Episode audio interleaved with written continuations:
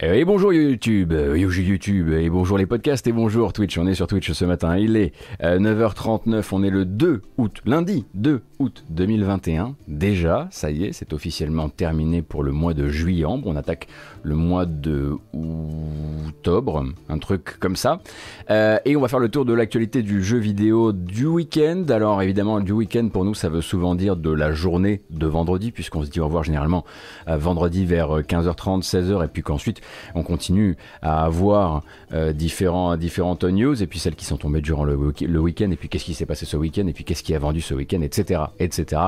Euh, donc on va parler euh, comme ça, hein, voilà, de, de AAA, Sony et PlayStation Studio. On va reparler un peu de Dead Space et surtout de l'équipe qui est en charge de Dead Space chez EA Motive, d'Halo Infinite qui a fait sa, sa preview technique durant ce week-end, de The Ascent qui n'a pas forcément convaincu tout le monde à cause de petits soucis technique, et puis aussi du nouveau jeu de, du créateur de Daisy, car c'est l'une euh, de ces matinées, et puis bah, du euh, Blizzard dans les coins, moins évidemment que durant notre vidéo débrief euh, de la longue, longue, longue semaine d'Activision Blizzard vidéo qu'on a faite vendredi, qui est toujours disponible sur la chaîne YouTube, mais on en reparlera un petit peu parce qu'il y a eu quelques développements, on reparlera de où je veux aller, jusqu'où je veux aller dans les développements, et à quel point je veux feuilletonner ça, la réponse étant déjà, spoiler, pas à fond, sinon on risque de devoir, voilà, euh, comment dire, on risque de tomber dans une certaine déprime. Bref, on commence ce matin avec euh, non pas une vidéo, non pas un nouveau trailer, mais un retour sur une bande-annonce qu'on connaît déjà pour une info qui, elle, euh, nous vient directement de chez Bloomberg. C'est parti. Donc Horizon Forbidden West, Horizon Forbidden West, le prochain jeu de Guerrilla Games, si on peut en croire, en tout cas les informations de Jason Schreier, qui travaille désormais pour le compte de Bloomberg, euh, eh bien euh, serait repoussé. Donc Guerrilla Games et PlayStation Studio, donc le PlayStation Studio qui est piloté par Herman Hulst, ancien patron de Guerrilla Games, euh, eh bien ils auraient pris la décision il y a peu de temps, mais il ne l'aurait pas encore communiqué officiellement, de repousser le jeu qui était prévu sur PS5 et sur PS4 à la fin de l'année 2021, mais de le repousser finalement début 2022. Ce serait assez raccord finalement hein, euh, avec le terrain qu'avait préparé Herman Hulst lors de l'apparition du jeu dans cette séquence de gameplay euh, durant le State of Play, euh, puisque en fait le directeur des PlayStation Studios hein, avait dit ne pas vouloir dater la sortie, malgré un développement qu'il disait à l'époque bien sur ses rails. Il parlait du coup euh, d'un projet qui était pour l'instant en bonne voie pour tenir ses délais, mais qui, le projet, n'excluait pas la possibilité de s'accorder un peu plus de temps si le besoin se faisait sentir. Alors on comprend évidemment derrière ça euh, qu'on est bah, évidemment sur une fin de prod, qu'en plus de ça, pour des jeux comme celui-ci, hein, pour ces AAA avec énormément de jeux d'acteurs, avec énormément de performance capture, etc., etc., il y a forcément eu des ralentissements de la production liés au fait que bah, pendant un temps, hein, pendant une bonne partie en tout cas de l'année 2020, il était hors de question de réunir des acteurs, des directeurs de casting euh, et des metteurs en scène sur des plateaux de tournage ou même euh, dans des studios pour enregistrer des voix. En tout cas, c'était pas si simple que ça. Donc on imagine forcément qu'il y a eu euh, des petits stops qui ont été mis sur la production une ou deux fois. Bref, euh, Guerrilla Games pour l'instant et Sony n'ont pas officialisé euh, ce report, mais selon Jason Schreier, euh, le report aurait été prononcé officiellement il y a quelques semaines en interne, et maintenant il, s'agirait simplement pour Sony de bah, d'officialiser tout ça, de faire une déclaration. Quand, quand est-ce qu'ils décideront de la faire, sachant que pour l'instant toute l'industrie pressentait un peu une sortie pour novembre, bah ça évidemment il faudra, il faudra être un peu patient.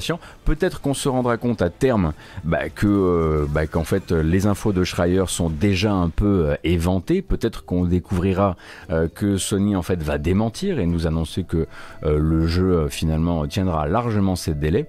On rappelle hein, que là, on va dire la surprise, enfin c'est pas vraiment une surprise, mais on rappelle que donc c'est un jeu qui depuis son développement était à la fois un jeu PS5 et un jeu PS4 et que c'est peut-être aussi ça qui va demander un petit peu plus de... Euh, alors évidemment, là, je suis sur de la pure conjecture, mais peut-être qu'il va demander un petit peu plus de temps euh, de préparation.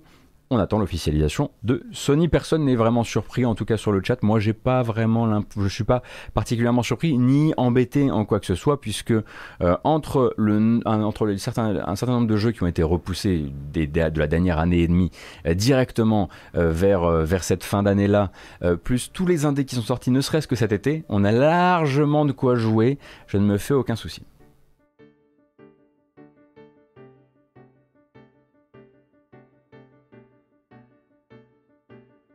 Sakura Retromodding, merci beaucoup. Est-ce que c'est déjà arrivé un démenti sur des infos de Schreier? Euh, Oui, bien sûr. Bien sûr qu'un. Alors, pas sur, des, pas sur des infos de date, mais bien sûr, des démentis sur des affaires de crunch, euh, sur des affaires de. Euh, de alors, non, c'était pas Schreier, Timide Urban. Je sais que Bloomberg, directement, on imagine que tout Bloomberg jeux vidéo, c'est Schreier, mais Schreier n'a jamais écrit sur la Switch Pro. c'était, c'était deux autres journalistes tech de chez Schreier qui écrit. de chez Schreier. et voilà le lapsus de chez Bloomberg euh, qui s'occupait de couvrir cette, euh, cette info-là. Euh, donc plutôt effectivement fiable dans l'ensemble, effectivement. Donc on peut s'attendre à ce qu'il y ait une confirmation dans les temps à venir. Peut-être que Sony n'a pas forcément envie de faire, faire cette confirmation en plein entre juillet et août. Vous pouvez partir du principe que ce sera une confirmation ou en tout cas une nouvelle datation du projet qui tombera plutôt bah, pour la Gamescom et donc fin août. alors je vois sur le chat que ça dit, bah du coup, faut pas se faire d'illusions, ça changera rien au crunch. Euh, alors, sauf erreur de ma part, pour l'instant, on n'a trop rien lu euh, sur le crunch chez Guerrilla Games. Généralement, moi, je serais plutôt du type à vous recommander de partir du principe qu'il y en a certainement si euh, on n'a pas de preuve du contraire, puisque c'est systémique dans l'industrie très souvent. donc, mais par exemple, on sait que ça, que la, comment dire que l'école Naughty Dog, Naughty Dog n'est pas appliquée partout, parce qu'on sait qu'il y a du crunch chez Naughty Dog, euh, mais on sait par exemple que euh, c'est un peu, voire beaucoup moins le cas euh, dans un studio comme par exemple Insomniac. du coup, voilà, c'est pas forcément la règle dans tous les PlayStation Studios et toutes les cultures d'entreprise ne sont pas forcément les mêmes. du coup, j'avoue que j'aimerais bien lire sur le sujet, mais j'aimerais bien savoir comment c'est fait. J'ai l'impression, en tout cas, sur la patine, le vernis extérieur, que Guerrilla Games donne plutôt l'impression d'être un studio qui fait attention à ça. J'espère évidemment euh, avoir raison, mais euh, en l'absence d'articles sur le sujet, on attendra. Donc, ça c'était pour Horizon Forbidden West qui, je le rappelle, est absolument pas officiellement décalé au début de l'année prochaine, mais pour l'instant, euh, mais pour l'instant, euh, c'est une information euh, Bloomberg. Alors, ça créerait effectivement un trou en fait dans le flot de nouveautés propres à la console PlayStation 5 et on va, dire propres à l'univers PlayStation, en tout cas venant des PlayStation Studios, puisque à côté de ça, hein, on rappelle que sur la fin d'année, si on considère que la fin d'année intègre le mois d'août, vous aurez donc Ghost of Tsushima Director's Cut au mois d'août, donc avec son extension. Vous, pourrez revisiter également Death Stranding hein, avec la Director's Cut en septembre. Il y a Deathloop qui est un jeu PS5, PC euh, qui lui sort à la fin de l'année également, exclusivité temporaire PS5, on le comprend bien.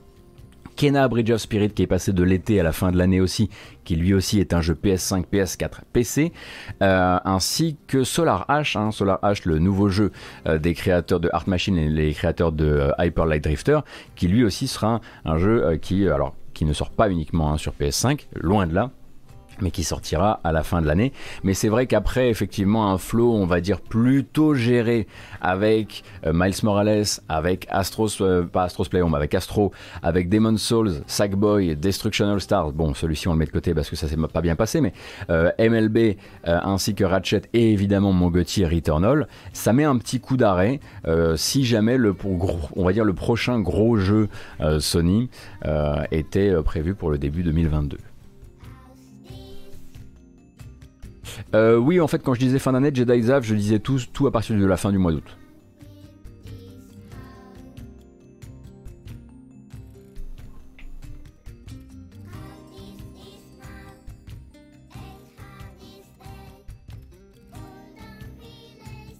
On est d'accord que ça va être un bordel en 2022 euh, Oui, il y a des chances. En tout cas, il va falloir être un petit peu futé sur les, euh, sur les, le, sur le planning de sortie, c'est sûr. Ça fait beaucoup de jeux PS4 tout de même entre Death Stranding et Ghost of Tsushima. Ah oui, bah c'est pour ça que je vous dis sur la fin de l'année, c'est beaucoup revisiter des choses. Euh, en tout cas sur les gros jeux qui sortent ou ressortent, euh, c'est beaucoup de revisite. Alors on va parler un petit peu euh, de EA Motive. On en avait parlé en fait durant, durant, alors on en a parlé plusieurs fois. On a parlé d'abord du départ de chez Ubisoft de Eric Batiza. Je ne sais pas si vous vous souvenez. Donc Eric Batiza, réalisateur sur Assassin's Creed, passé près de 16 ans durant, passé 16 ans de sa carrière donc chez Ubisoft et chez Ubi Montréal très, spécial, très spécifiquement pardon. Et on parlait du fait qu'il avait récemment quitté Ubisoft Montréal pour rejoindre Electronic Arts et est Motive. C'était en même temps plus ou moins qu'on avait les rumeurs, plusieurs rumeurs qui ont fini par être confirmées euh, sur le retour de la série Dead Space chez Electronic Arts via EA Motive justement basé à Montréal.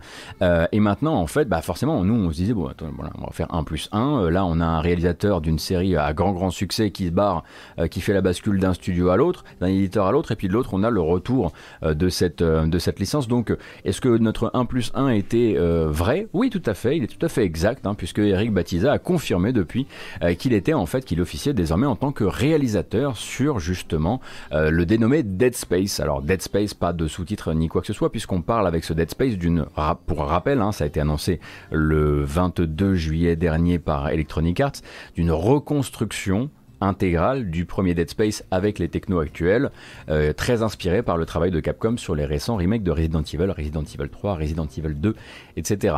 Euh, et donc, euh, pour rappel, le teaser, c'était ça.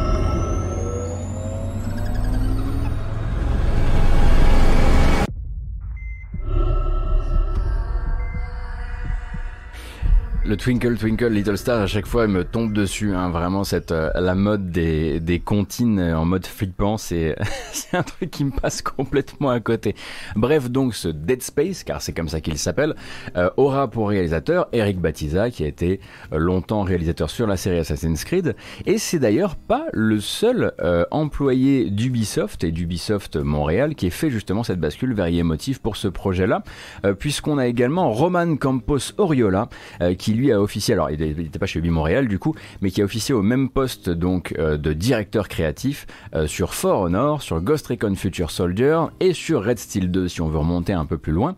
Euh, du côté du donc le, le, producteur exécutif du jeu c'est Philippe Ducharme qui a bossé sur Assassin's Creed Unity, le design, la designeuse d'interface principale c'est Jessica Maher qui a bossé sur Assassin's Creed Valhalla.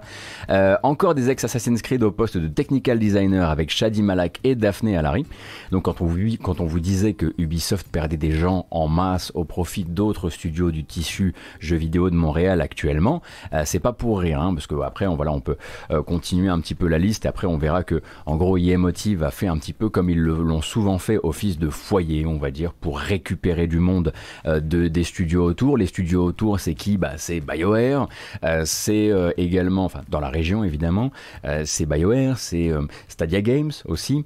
donc, bah, voilà, on peut par exemple voir que euh, ils ont au poste de euh, au poste d'UX principal donc User Experience, on a le responsable de, de l'User Experience original de Dead Space, qui était donc là à l'époque justement de Visceral, qui s'appelle Dino Ignacio, euh, qui lui va officier sur le projet en tant que consultant, et en fait euh, lui euh, bah, simplement est resté pas proche d'IEmotive bah, quand les gens de Visceral sont allés, les quelques gens de Visceral qui ont voulu se réfugier chez IEmotive, y sont allés, et c'est le cas par exemple de Mike Yazidian, qui lui était donc directeur artistique sur le deuxième épisode, sur le deuxième Dead Space, et qui devient du coup directeur artistique sur ce Dead Space là, et il est toujours resté proche des anciens de Visceral également. Donc finalement, hein, Emotive, vous le comprenez, et Emotive, il récupère autour d'eux du Ubisoft, je le disais du Stadia Games, je le disais du BioWare, puisqu'il y a beaucoup de gens de chez BioWare manifestement chez Emotive en ce moment, ainsi évidemment que des gens qui viennent aussi de chez Eidos Montréal, puisque voilà, pas mal de, pas mercato.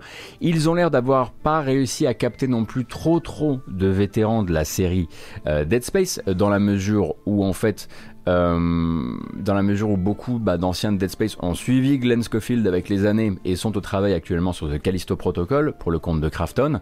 Euh, mais c'est vrai que, euh, bah voilà, maintenant vous le saurez, Eric Batiza de Assassin's Creed et je le disais, Roman Campos Oriola, lui de For Honor, sont les deux, on va dire, vétérans qui pilotent cette initiative chez Emotive. Cosminoob, merci beaucoup pour les 6 mois. Ça va aussi pour Skate Die et Bidon de lait. Est-ce qu'ils vont les chercher ou est-ce qu'ils les récupèrent ces devs? Ça, je ne sais pas.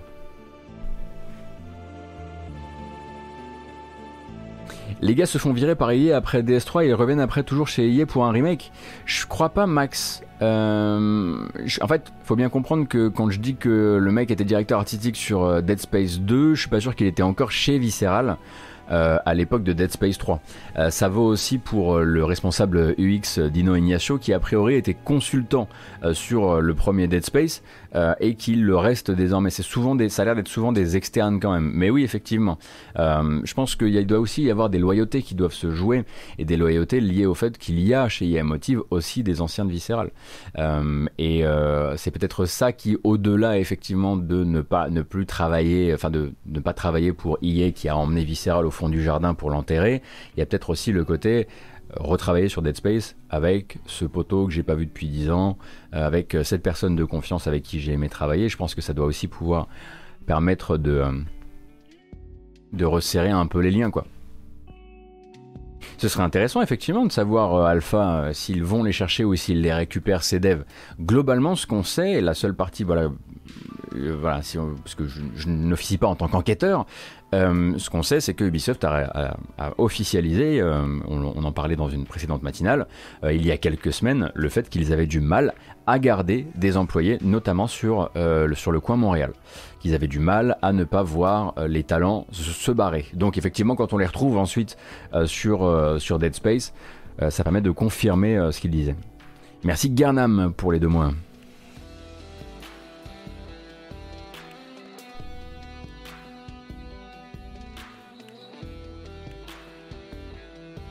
Est-ce que scénariste pour la saga Assassin's Creed c'est un bon CV Attention Adama, j'ai parlé de réalisateur de la série Assassin's Creed, donc c'est le director, donc en gros c'est la vision globale du jeu. Hein. Euh, donc non, non, il n'est pas scénariste, euh, Eric Batiza. Il a peut-être été scénariste sur certains épisodes il y a longtemps, mais je ne crois pas. Alors un des autres événements euh, de cette... Qu'est-ce que j'ai... Mais j'ai très mal rangé mes fiches moi j'allais dire un des autres événements de cette, euh, de cette semaine et de ce week-end, c'était la bêta euh, d'Halo Infinite, en tout cas la preview technique d'Halo Infinite, euh, donc qui est une, euh, un accès qui était fermé, euh, qui permettait sur inscription donc à tous les curieux de, de, tester en avance le multijoueur, en tout cas une partie du multijoueur d'Halo Infinite qui vise toujours officiellement la fin de l'année 2021, donc sur un certain nombre de cartes et surtout ce truc qui a bluffé manifestement tout le monde. Moi j'ai malheureusement pas pu avoir accès, mais qui, mais surtout qui a bluffé tout le monde avec ses IA, avec ses A priori, euh, Halo Infinite a vraiment des bots, donc des, IA qui jouent à la place des joueurs de très grande qualité, alors pas parfait, mais capable effectivement euh, de se faire passer de temps en temps pour des joueurs d'un niveau moyen, ce qui est vachement plus que ce qu'on peut attendre de beaucoup de bots euh, dans des FPS multijoueurs. Donc on avait cette petite vidéo de présentation chez IGN.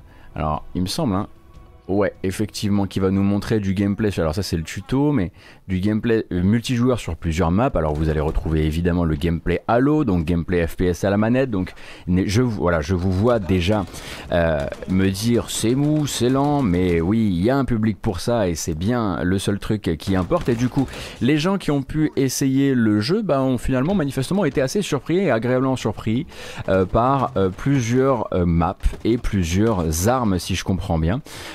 Oui, il sort effectivement aussi sur PC, mais d'un point de vue de son ADN Raptor, tu ne pourras pas m'enlever euh, de l'idée que Halo reste dans l'ADN d'abord du FPS console ou en tout cas pour la manette. Euh, évidemment, vous pourrez jouer au clavier sur PC, vous pourrez vous être matchmaké avec uniquement des gens qui jouent sur PC, mais l'ADN de Halo, c'est ça et c'est ok. Euh, bref, durant cette technical preview, beaucoup de joueurs ont pu effectivement se faire défoncer par des IA qui manifestement jouaient bien et effectivement et qui visait très bien aussi. Euh, quelques armes ont tiré leur épingle du jeu et j'ai pas utilisé le mot épingle volontairement, j'aurais pu, puisqu'il y a un lance-grappin qui manifestement a l'air de ravir les joueurs. Euh, et à côté de ça, euh, eh bien c'est une bêta qui a aussi permis, enfin une bêta, une preview technique, car c'est ainsi que ça s'appelle, qui a aussi permis eh bien, à la commu qui avait envie de comment dire miner quelques données, de se faire très plaisir. se faire très plaisir, pourquoi?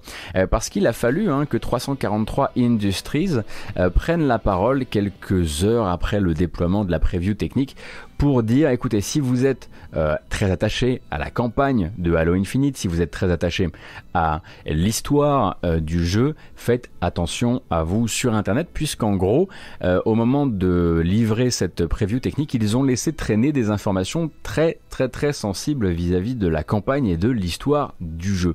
Donc 343 Industries, par l'intermédiaire donc de son porte-parole, qui est donc le boss du studio, enfin le boss du projet qui s'appelle Joseph Staten, du coup, après que dans les fichiers, il y avait des petits malins qui avaient réussi à trouver quasiment tout le scénario, hein, tel qu'on le comprend, et qu'il l'avait publié sur Reddit. Donc peut-être euh, que si vous commencez à lire des trucs un petit peu euh, clickbait sur Reddit et que vous n'avez pas envie d'en apprendre plus sur le scénario, peut-être qu'il faudrait que vous fassiez effectivement attention à vous. On parle, selon euh, The Verge, qui est allé lire tout ça pour nous, hein, parce que moi je suis pas du tout allé lire, on parlerait d'a priori quand même 800 lignes de texte, 800 lignes de texte qui comprendraient en gros beaucoup de dialogues, beaucoup de détails de quête, beaucoup de détails de personnages et même les détails sur le twist principal du scénario de ce Halo Infinite, ce qui est quand même ma foi fort dommage.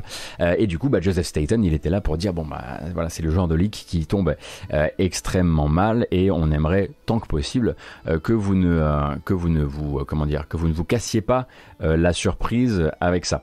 Donc c'est vrai que quand on est sur voilà 800 lignes de texte avec toutes les informations du, du, scénario, c'est ce qu'on appelle le ballot quoi.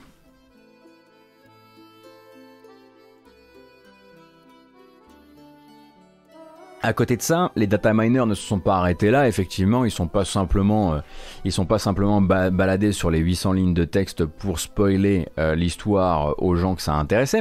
Ils sont aussi peut-être intéressés à d'autres fichiers qu'on trouvait dans le jeu et qui permettaient de se faire, ma foi, une petite idée euh, de ce qu'ils pouvait être ou ce, qu'il avait pu être en cours de développement.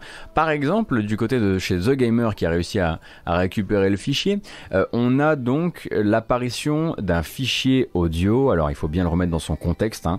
Euh, donc une technical preview par portée sur le multijoueur avec des modes de jeu très carrés, très classiques euh, qui sont là pour être essayés. Et puis un fichier audio dans la livraison. Et ce fichier audio, c'est celui-ci. Attendez une seconde. Voilà. Et ce fichier audio, il nous dit attention Battle Royale. On se le réécoute peut-être. Battle Royale. Voilà, je pense que vous avez bien entendu. Euh, donc c'est l'annonceur hein, officiel de Diablo, euh, de Diablo, de Halo, pardon, euh, qui est en train donc d'annoncer un battle royale. Donc vous reconnaissez la voix si vous jouez à Halo. Alors pas de panique, ça ne veut absolument pas dire qu'à terme, Halo Infinite embarquera un Battle Royale. Ça veut juste dire qu'à un moment ou un autre, au moins, l'équipe a considéré l'idée d'eux, a peut-être prototypé une idée de Battle Royale et s'est dit que avec la voix de l'annonceur, c'était quand même un peu plus stylé. On rappelle qu'en 2019, 343 Industries euh, et Xbox ont confirmé tous les deux qu'ils ne travaillaient pas sur un mode Battle Royale pour Halo Infinite, qu'ils avaient d'autres plans hein, pour le jeu, et que, et que bah, parce que c'était à l'époque où il y avait une grosse grosse rumeur sur le fait que Halo Infinite, comme les autres, allait, allait on va dire, euh, sombrer dans la mode du Battle Royale. Donc pour l'instant, ça ne, veut, ça ne confirme absolument rien. Dans les temps à venir, on pourra euh, bah, voir si euh, Xbox revient sur sa décision, voir s'ils ont une, idée, une idée originale du Battle Royale, mais il y avait ce fichier qui traînait dans les fichiers du jeu et c'était suffisamment rigolo pour être signalé. voilà, voilà pour euh, Halo Infinite. Halo Infinite pour l'instant a toujours une date de sortie prévue à la fin de l'année. On rappelle donc que pour tout ce qui est lié au multijoueur, le mode multijoueur, un peu à la manière d'un Call of Duty Warzone, sera un module à part, free to play, on le rappelle, free to play avec évidemment l'envie hein, de se faire euh, de se faire du fric euh, sur le long terme, puisque ça devrait être, en tout cas pour Xbox, c'est censé être le premier vecteur futur de revenus sur le long terme, avec des systèmes de Battle Pass qui vous permettront de débloquer beaucoup de choses cosmétiques et on rappelle aussi qu'il s'était déjà exprimé sur le type de Battle Pass qu'il voulait mettre en place. Et on avait trouvé ça d'ailleurs plutôt futé, euh, puisque le but c'était de dire les Battle Pass n'expirent pas. C'est-à-dire que euh, il y a un Battle Pass qui sort pour, euh, mettons, l'hiver 2021, l'hiver 2022. Vous l'achetez. si vous n'avez pas le temps de débloquer les, les, récompenses qui y sont associées, vous pouvez euh, ensuite, revenir plus tard, les débloquer. Ils n'expirent pas. Ensuite, vous pouvez, acheter le printemps 2022, jouer sur le printemps 2022, tout, débloquer, et ensuite vous dire, bah tiens, j'ai plus rien à débloquer, je vais réactiver le Battle Pass euh, hiver 2022, euh, et du coup, aller débloquer les trucs que vous n'avez pas pu débloquer à l'époque. Le but pour eux, c'est que vous puissiez vraiment profiter du contenu que vous achetez à votre rythme, et indépendamment du fait que vous ayez 15 heures, 30, 50 heures par semaine à consacrer au jeu, ou uniquement deux heures. Et du coup, on s'était dit que c'était plutôt futé de leur part de, communiquer là-dessus.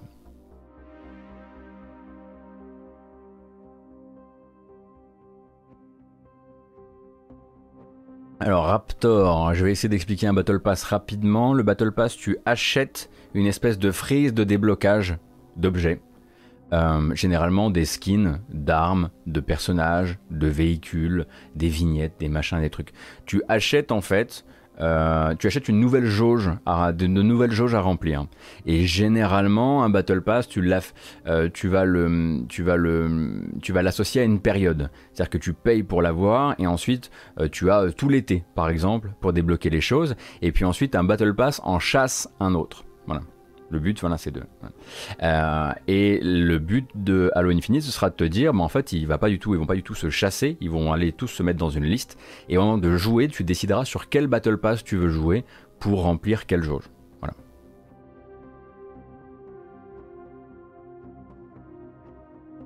Je crois que c'était plutôt clair, mais je suis pas sûr. Bref, Battle Royale.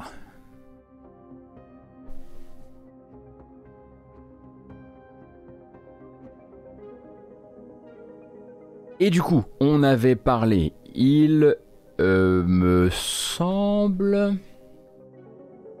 Oui, c'est vrai, 12, ça enlève aussi le côté rare d'une skin, c'est-à-dire que une skin qui est là, genre, ah bah oui, mais celle-ci, il fallait y jouer euh, uniquement le 24 décembre, ou un truc comme ça. non, je pense pas qu'un jeu ait déjà fait ça, quoique, c'est possible. Euh, là, effectivement, ça leur enlèvera de la rareté, puisque tu pourras tout à fait aller les débloquer ensuite.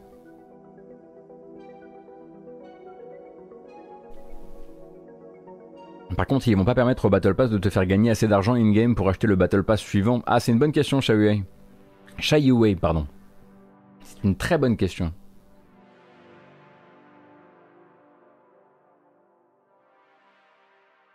Le but, effectivement, ça sera que tu payes à chaque nouvelle saison pour pouvoir effectivement les stacker, quoi.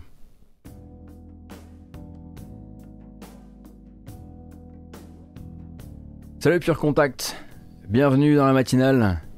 Est-ce que c'est toi que j'ai vu ce matin remporter quelque chose sur Internet? Si oui, bravo.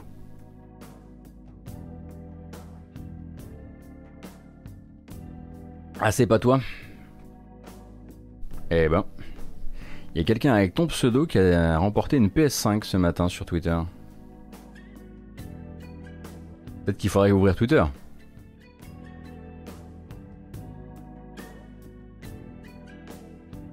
J'adorerais être la personne qui te l'apprend.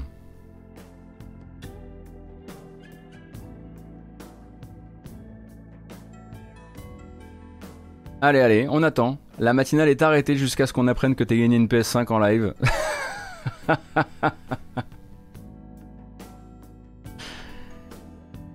c'est toi donc. Eh ben, je suis très heureux de te l'apprendre. tu remportes une PS5 et c'est même pas moi qui te l'ai offert.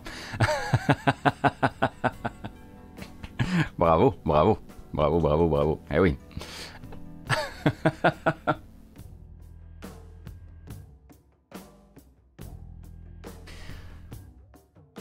Est-ce que vous voulez éventuellement que je vous, fasse gagner des autres trucs? Euh, Voilà, c'est les autres, c'est les autres streamers qui paient. Hein. Euh, moi, après, je ne suis. Euh, je ne sais, voilà. Qui a envie de gagner une 3090 éventuellement Des trucs comme ça?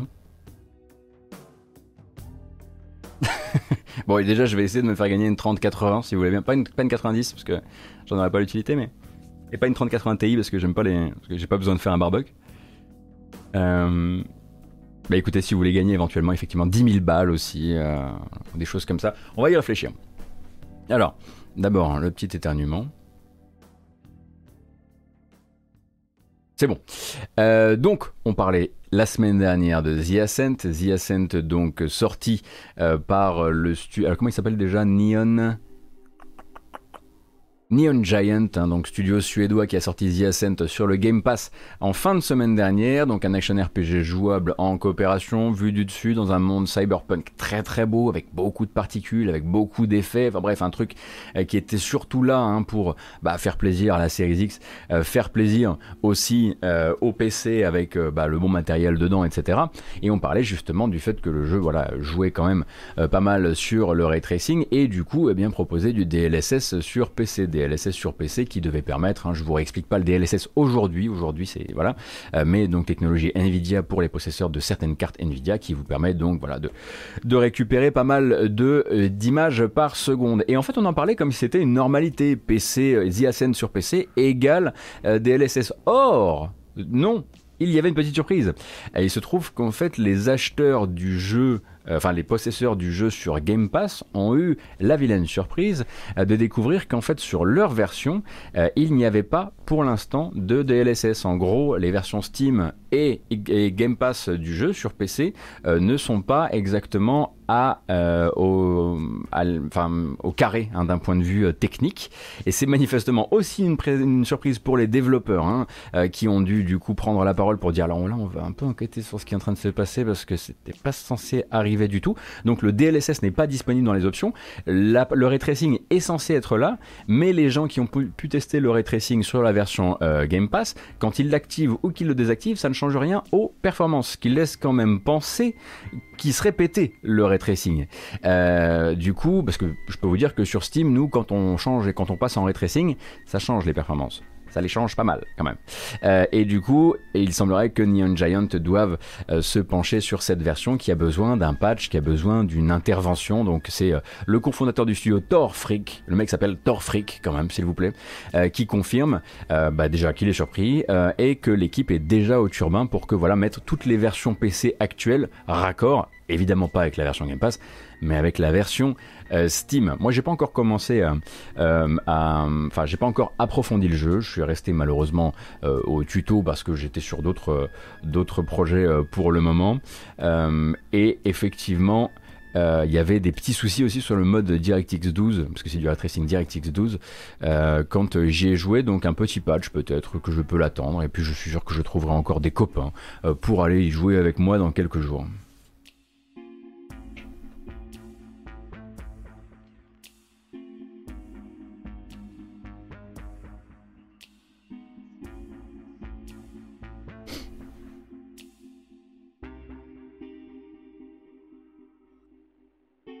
Stupid Océane, merci beaucoup pour le prime et surtout ne pas s'excuser hein, de ne pas être venu, c'est pas grave. Hein. Ici, vous venez, vous repartez, euh, c'est un espace de coworking, on peut le dire, où il y a des gens qui gagnent des PS5. Que c'est pas moi que je leur fais offrir, que je leur fais gagner, mais, mais, mais oui, c'est un genre de ça quoi.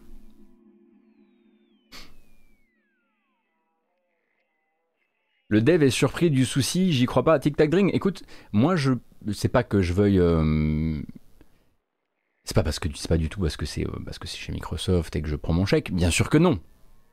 Euh, mais c'est pour moi tout à fait possible euh, que que ce soit la mauvaise build qui sorte ou qu'il y ait eu un, ait eu un petit vaudeville de build au moment de la sortie de la sortie Game Pass. En tout cas, je, je tiens à pas l'exclure parce que je sais que c'est possible. Donc, donc voilà. Ce serait pas la première fois d'ailleurs hein, qu'on ait- qu'il y a des petites surprises de ce genre. Oh la petite musique.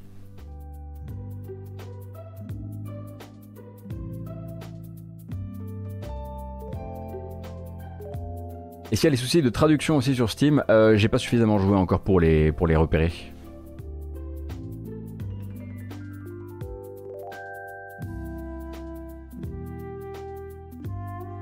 Là, quel beau moment quand même. hein. Cette PS5 là, en live.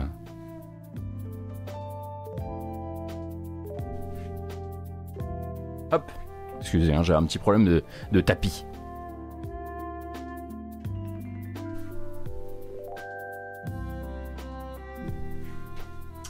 Ah, chiant aujourd'hui. Une seconde, une seconde. Et là, le mec revient jamais. Et du coup, voilà, on se pose un peu là. On se dit, bah voilà, le mec est juste parti par une trappe. Euh, allez, on va continuer, on va continuer avec Capcom. Capcom qui aimerait votre avis, et ça tombe bien parce que je sais que vous en avez des avis sur le sujet, aimerait votre avis sur le futur occidental de la série Ace Attorney et de la sous-série The Great Ace Attorney. Donc Daigekuten Saiban, Euh, vous le savez, donc ce sont des épisodes qui sont sortis il y a un certain temps maintenant, qui viennent d'arriver dans nos contrées par l'intermédiaire, euh, le double épisode par l'intermédiaire de la Grace Attorney, euh, la Great Ace Attorney euh, Chronicles collection. Et du coup, Capcom aimerait bien euh, vous savoir un petit peu comment vous vivez ce lancement, savoir peut-être euh, si vous avez envie qu'ils en sortent plus, parce que eux ils voudraient continuer à en faire. J'imagine qu'il y a aussi des épisodes qu'ils aimeraient éventuellement pousser un jour vers l'Occident euh, sans l'avoir fait jusqu'ici. Euh, ils aimeraient savoir bah, comment ça s'est passé pour vous, et pour ça il y a un sondage, un sondage donc il y a une, une URL pour ça euh, qui vous permet de faire remonter à Capcom vos impressions. Et là où ça devient très intéressant pour nous, euh, c'est que Capcom dans cette alors attendez je vous le hein, vais, il faut que je trouve le lien en question, c'est que dans cette euh, enquête euh, déclenchée par Capcom, il y a aussi une section euh, qui est dédiée aux gens qui n'ont pas acheté le jeu. Avec du coup une question, pourquoi? Donc c'est peut-être le moment de s'exprimer et de dire, bah... Nous, on voulait cette VF, quoi. On voulait cette localisation française. Évidemment, pas intégrale, pas avec les voix, mais on espérait cette fameuse Loca FR qui fut un temps euh, un truc euh, qui vous intéressait, Capcom, pour les, pour les. Et du coup, bah, vous pouvez le dire à Capcom par l'intermédiaire euh, de, cette, de cette enquête.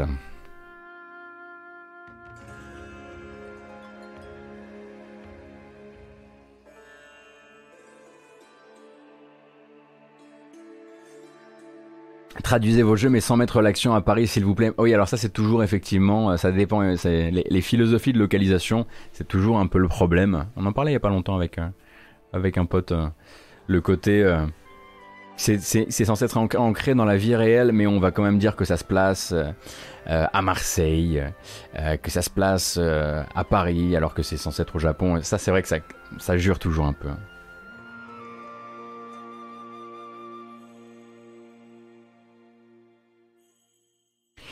Alors, le lien en question, j'aimerais juste retrouver le lien de cette petite enquête de Capcom.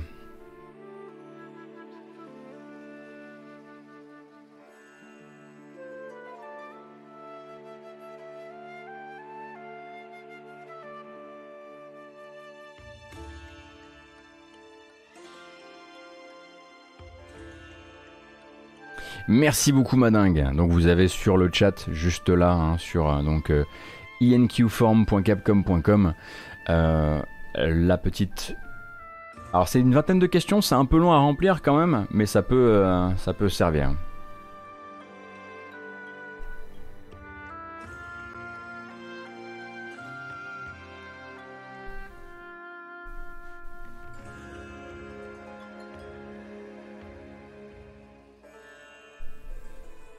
Alors. Est-ce que vous vous souvenez d'Icarus? Icarus, on le rappelle, nouveau projet de Dean Hall. On le rappelle, créateur, enfin demi-créateur euh, de Daisy, parce que lui, il a, posé les bases, il a pris les sous, et puis ensuite c'est Bohemia Interactive qui termine. Euh, donc euh, Dean Hall est désormais avec son studio Rocketworks, puisque lui s'appelle Rocket, c'est son pseudo, sur Icarus. Icarus qui est un jeu de survie multijoueur, quelle surprise, euh, sur, des, sur une planète à moitié terraformée. Je sais pas si vous vous souvenez un peu du pitch, planète à moitié terraformée où vous allez jouer une sorte de prospecteur spatial qui va venir récupérer des, récupérer des, des, euh, ressources et euh, chaque semaine les confier à une espèce de navette qui n'arrête pas d'envoyer ça dans la stratosphère pour commerce et vous, vous êtes la petite main qui travaille, qui travaille au sol. Donc le, la dernière bande annonce à date, c'est ça. L'info, c'est que le jeu est légèrement repoussé mais pas trop, légèrement. Mais quand même, on va re-regarder la bande-annonce qui était apparue du coup durant le PC, PC Gaming Show 2021. J'aime bien la musique de la bande-annonce, du coup, on va regarder ça. Mais surtout, bon bah voilà, le PC Gaming Show 2021, euh, je sais que vous étiez tous endormis. Du coup, c'est l'occasion de la re-regarder.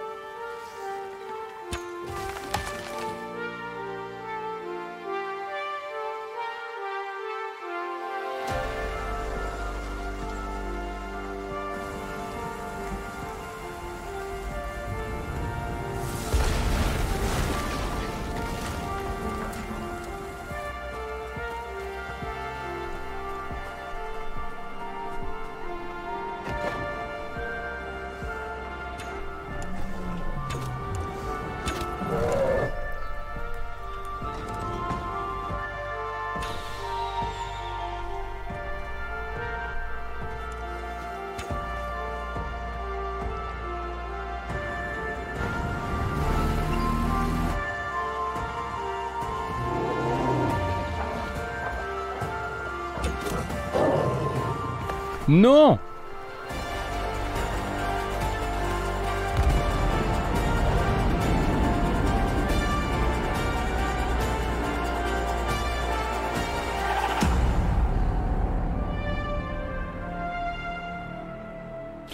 Alors voilà, ça c'est l'ancienne date. Eh oui, l'ancienne date. Alors je, reprends de voler directement le on vient depuis l'espace euh, pour être dans des biomes issus de la Terre, quel manque d'originalité. En fait, c'est une planète qui à la fois a des endroits qui sont pas terraformés, qui sont pas du tout comme notre Terre, et il y a de l'autre côté une partie terraformée pour justement reprendre un biome terrestre, d'où cette explication. Et pour l'instant, le jeu est assez euh, chiche sur les présentations justement des autres zones qui ne sont pas terraformées. Sinon derrière, c'est du survival craft, du Rust-like comme vous avez pu en voir plein, et puis après effectivement, euh, quand même cette truc qui a l'air d'être assez intéressant dans la boucle de jeu qui me fera au moins l'essayer, cette espèce de système d'extraction où en fait régulièrement il va y avoir une sorte de mini cataclysme et il faut qu'à ce moment-là, vous soyez remonté dans la navette avec ce que vous voulez vendre à ce moment-là. Euh, ensuite, vous allez récupérer, bah, du coup, évidemment, des ressources qui vous permettront de plus miner et de plus machin, et etc., etc., etc. Bref.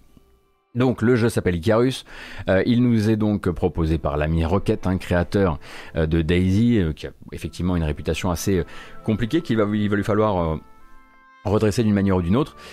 et là pour l'instant l'annonce c'est qu'en gros Rocketworks, donc le studio et lui-même, Rocket estime que le jeu a besoin de plus de temps pour être mortel, c'est ça qu'il dit. Euh, donc en, ce temps en fait, euh, ce temps-là en fait, le studio veut l'utiliser pour multiplier les bêtas, des week-ends de bêta qui vont aider l'équipe à affiner l'expérience. Donc normalement le jeu devait sortir le 11 août. Finalement en fait, il va y avoir des sessions d'essai pendant plusieurs week-ends. Le premier ce sera du 28 au 29 août et ensuite il y en aura comme ça en septembre et a priori aussi euh, en octobre.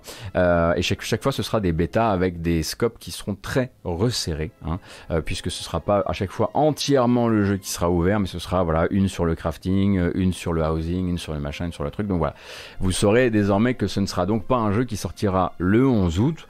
Vous n'avez pas l'air d'être sur le chat complètement, mais genre euh, conquis euh, par cette formule de jeu absolument novatrice. mais au moins vous êtes vous êtes prévenu. Ça tombe bien. des jeux, il y en aura tout le tour du, on aura tout le tour du ventre durant tout l'été. On est déjà en galère pour les faire. On aura l'occasion d'en reparler tout à l'heure, hein, puisque je vous ai refait un petit peu le le débrief des autres jeux qui sont sortis et sortent dans les, dans les jours à venir. Et il y a largement de quoi faire. Bon. Bon. Eh ben on va parler d'Activision Blizzard. On n'a pas trop le choix. Alors je vais vous expliquer un petit peu comment je compte parler d'Activision Blizzard dans les jours et dans les semaines à venir. Euh, donc en gros, euh, il faut bien se dire qu'il y a des histoires qui vont continuer à sortir autour de Blizzard à mesure que d'autres médias qui n'avaient pas encore enquêté de leur côté vont capter euh, des témoignages, vont capter des informations qui datent d'il y a deux ans comme des informations qui datent d'il y a dix ans. Donc de Vice jusqu'au New York Times durant euh, ce week-end, d'autres articles sont sortis. Euh, au passage, on apprend toujours plus de choses hein, sur, alors, euh, d'un côté, effectivement, les prédateurs à l'intérieur du studio, mais aussi sur les disparités des salaires, sur les opportunités de carrière. et on est voué, en fait, je pense, à lire encore de nombreux articles du genre, en fait, au cours des prochaines semaines. Ici, je vais éviter de tout feuilletonner.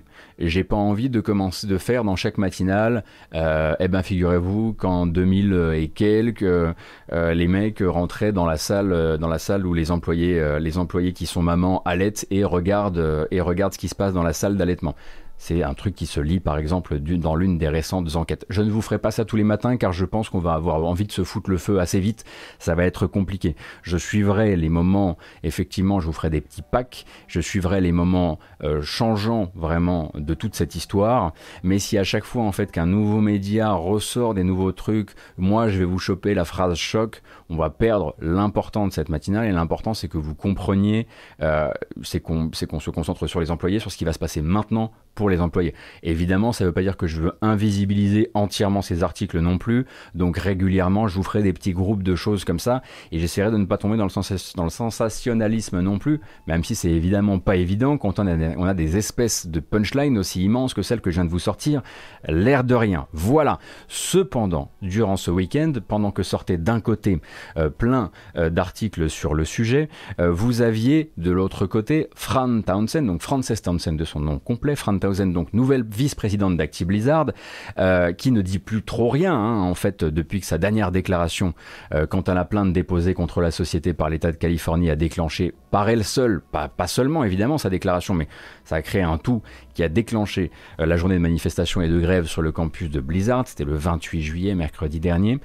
mais là, ça la démange, Fran Townsend, et ne sachant pas quoi vraiment faire de ses avis elle s'est dit bah je vais quand même tweeter mais je vais pas tweeter sur Blizzard mais je vais quand même tweeter sur un truc bien bien chaud et bien bien qui fait vraiment une allégorie de ce qui se passe actuellement euh, chez Blizzard. Donc elle s'est dit, bah tiens, voilà, euh, en pleine libération de la parole, euh, plutôt dans un climat de violence dans mon entreprise, alors que je viens potentiellement de cracher au visage de centaines et de dizaines de mes employés et ex-employés, enfin des dizaines ex-employés et employés de Blizzard, si je me prenais voilà mon petit téléphone et que voilà je retweetais du contenu politique américain bien tendu, en l'occurrence un article qui s'appelle The Problem with Whistleblowing, qui est grossièrement en français le problème avec les lanceurs d'alerte. Euh, donc euh, les lanceurs d'alerte sont ceux qui décident, je vous refais un petit peu de mise en contexte, euh, qui décident de briser une omerta au risque de se mettre une hiérarchie à dos. Ça peut être l'armée, mais ça peut être d'autres institutions aussi.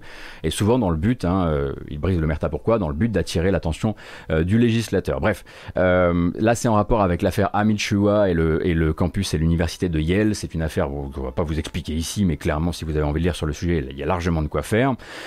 mais en gros, derrière, bah voilà, euh, c'était l'article à ne pas partager euh, le week-end euh, qui suit un soulèvement des employés de Blizzard, en fait, hein, puisque c'est littéralement un article qui, en gros, condamne celles et ceux qui l'ouvrent et qui mettraient en danger des gens dans leur sillage, un côté un peu, si vous voulez, regardez ce que vous faites à la, carrière des gens que vous accusez en, faisant, en lançant des alertes.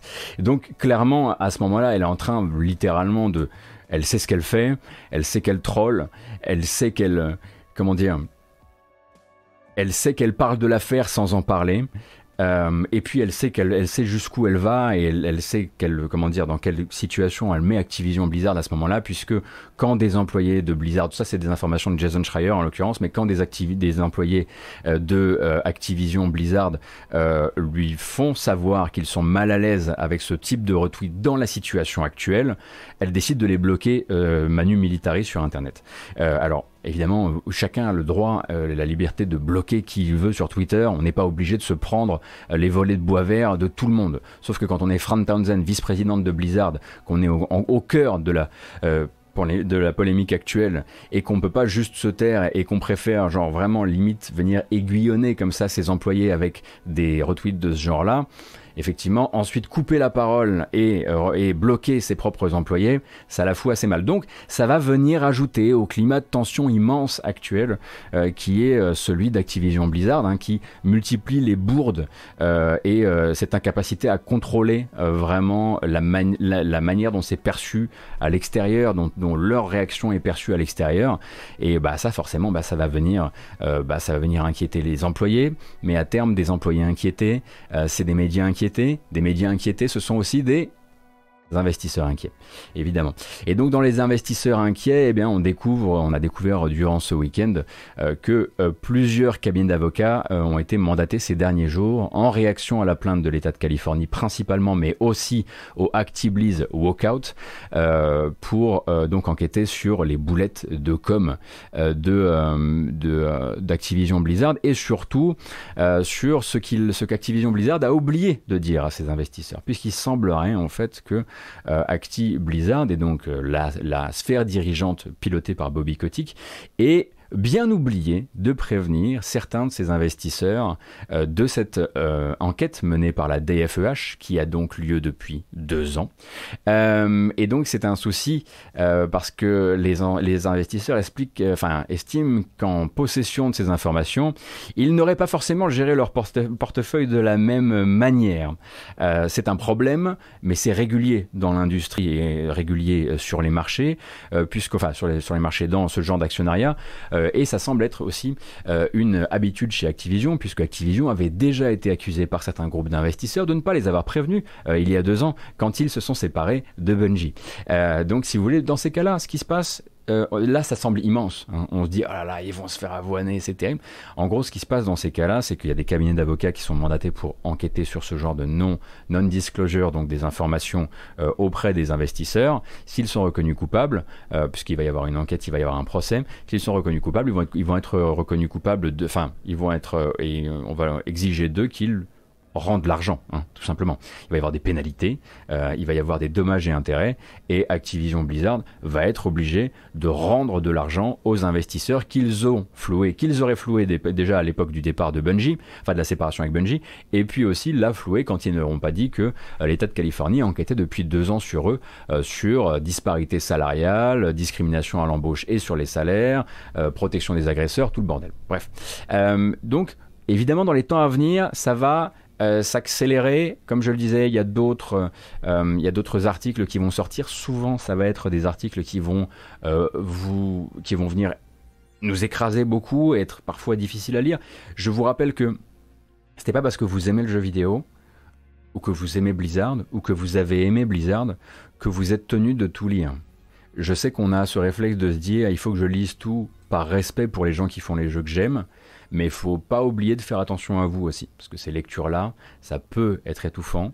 Euh, nous, on est là aussi à l'occasion pour essayer de vous en faire des résumés qui soient les plus propres possibles. Je croise les doigts pour continuer à le faire de la meilleure manière.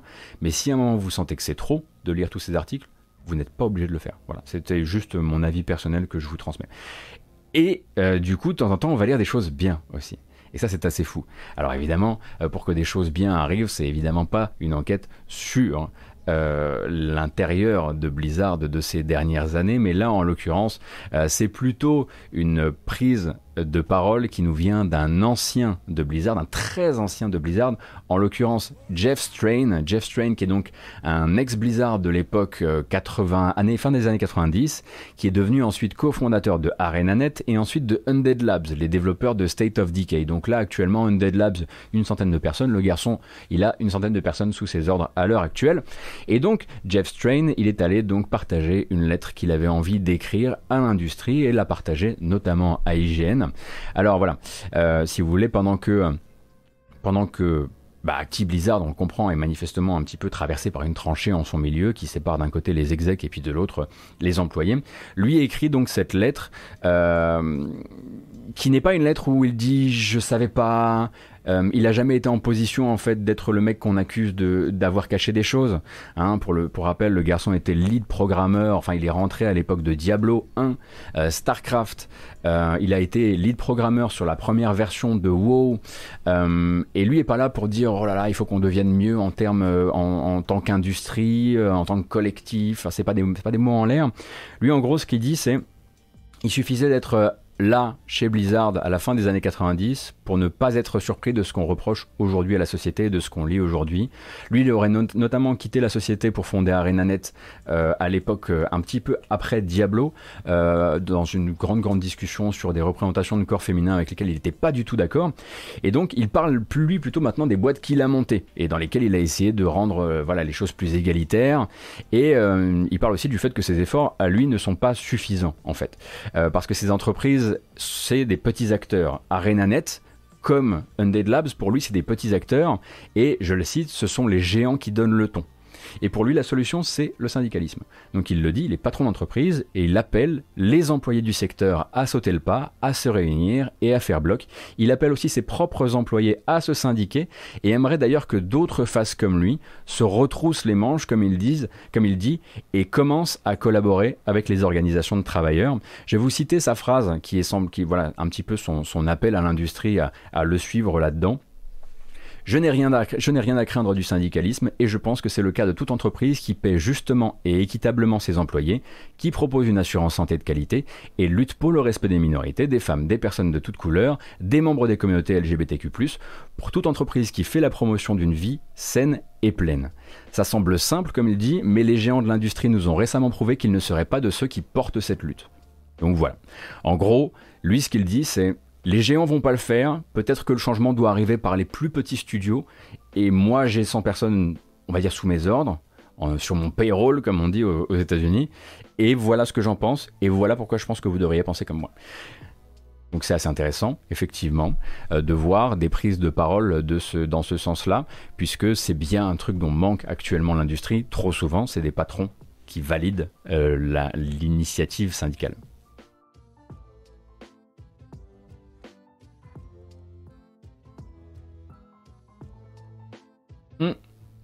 Bien sûr, Jazzy Peck, mais il a rien à vendre à ce moment-là. Le gars en profite pour faire sa pub et jouer le parangon de vertu, même si sur le fond son propos est louable. Mais là, Jeff Strain, il a rien à vendre.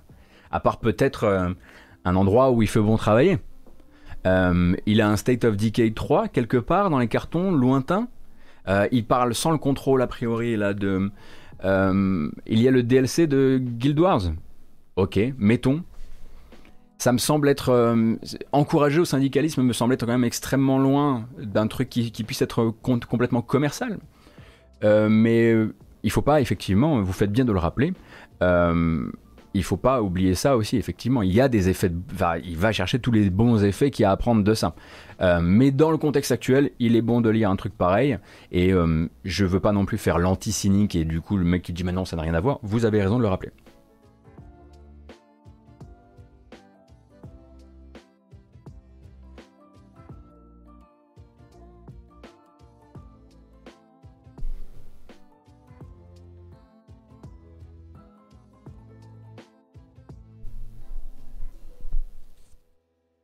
Surtout, il faut être sûr que ce soit clean chez lui, fanfaronné comme ça, tu as intérêt à avoir balayé devant ta porte. Ah bah c'est sûr à trade. Euh, c'est un peu la réflexion que je me suis faite. Je me suis dit, ok, alors là, Jeff Strain, il a donc deux sociétés où il a encore des parts, je pense.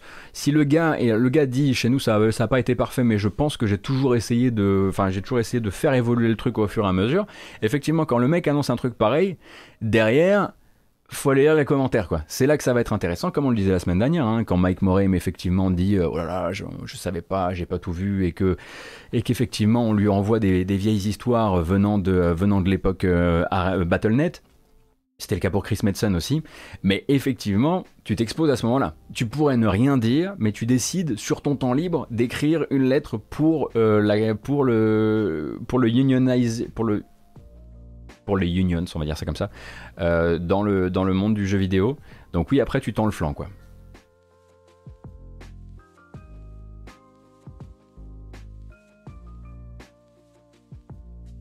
Par contre, il n'est plus chez Undead Labs. Il me semble, son LinkedIn annonce une fin de contrat chez Undead en avril 2021. Ah, merci notre Cassim. Du coup, ça expliquerait pourquoi il a pu parler sans le contrôle de Microsoft.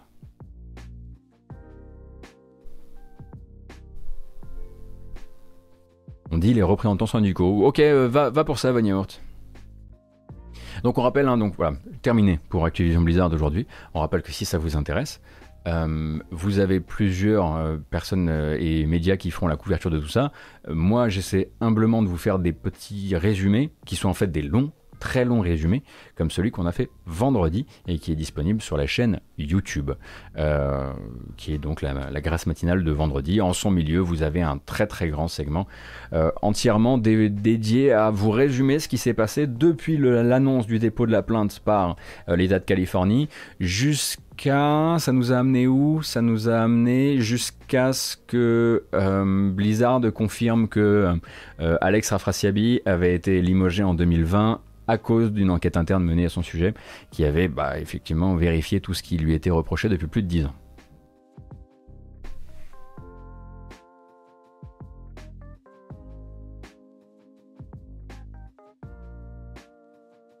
Oui, c'est ce qu'il disait, euh, euh, tu, disais, tu dis que c'est aussi plus simple à affirmer d'une politique d'entreprise positive sur une petite structure.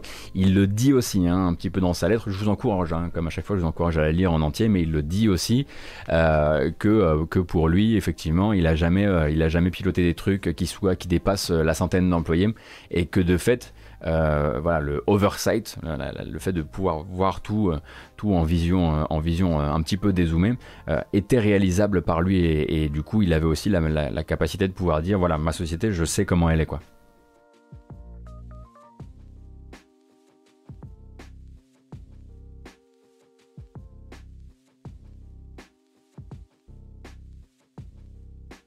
Alors, oh, ben ça faisait longtemps ça. Ah bah si, ah bah si, en plus ça va vous plaire. Petite date, petite date qui nous vient de chez Square Enix. Mais alors pourquoi?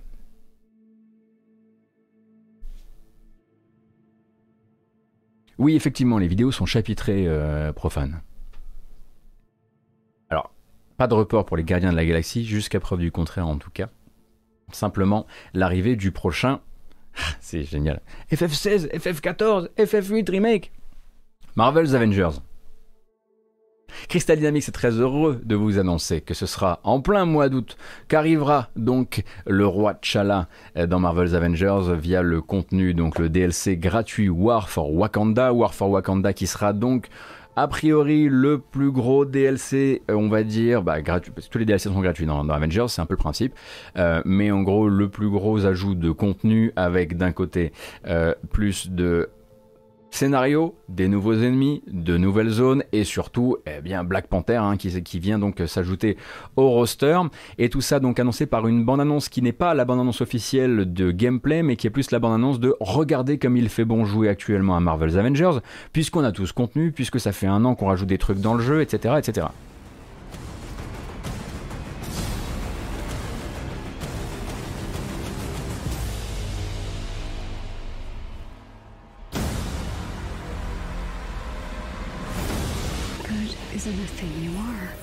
you do.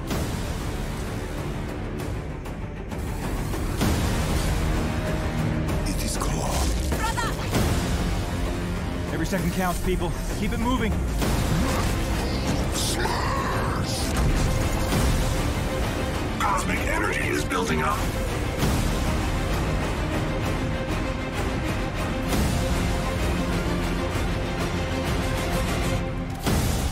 I like it.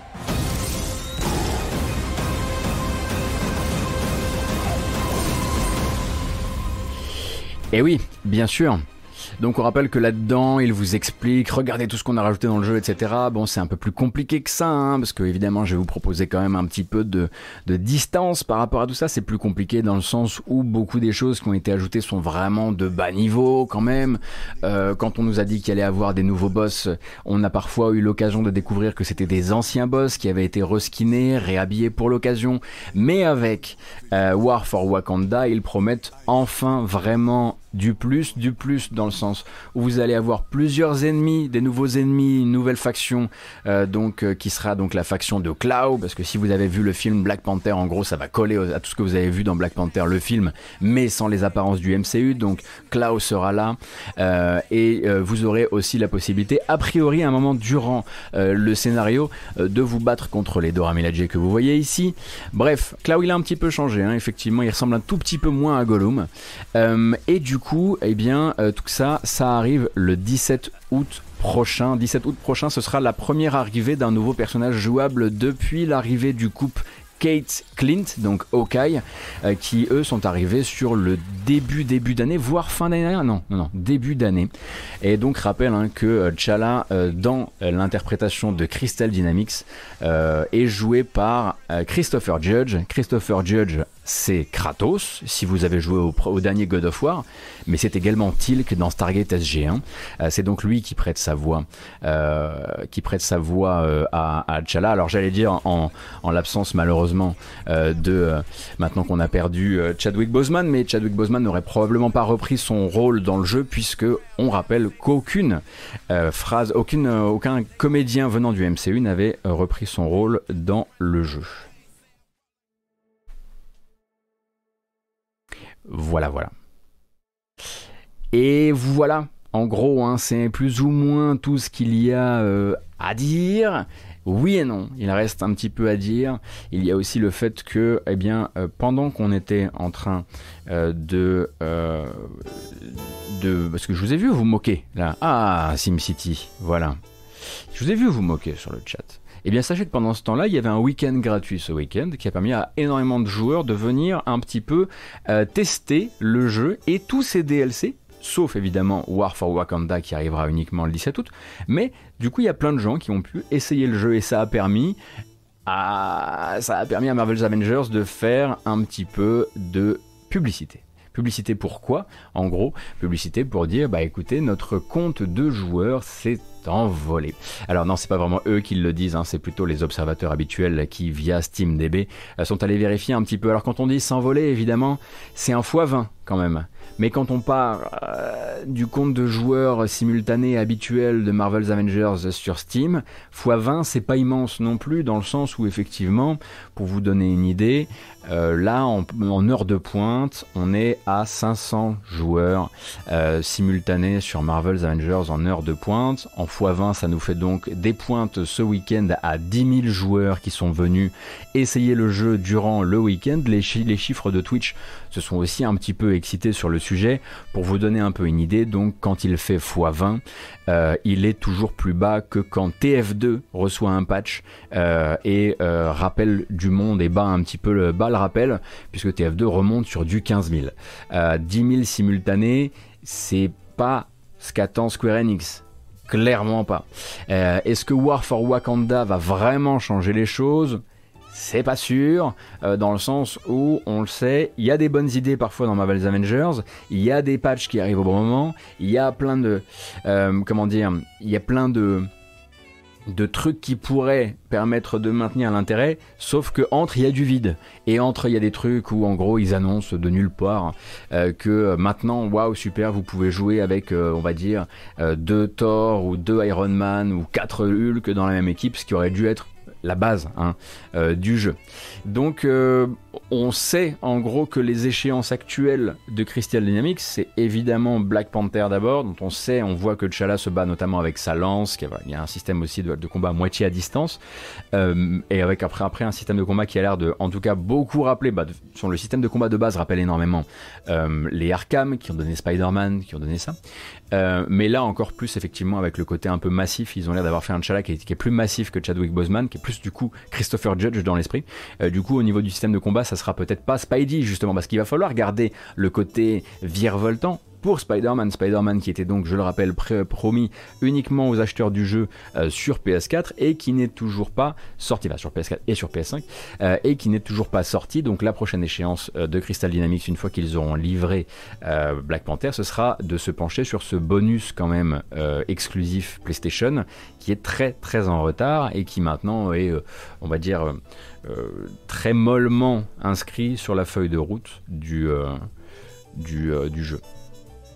Donc 366 viewers Twitch en ce moment, effectivement, on est beaucoup plus ce matin que qu'il n'y a de viewers Twitch pour Marvel's Avengers, c'est sûr.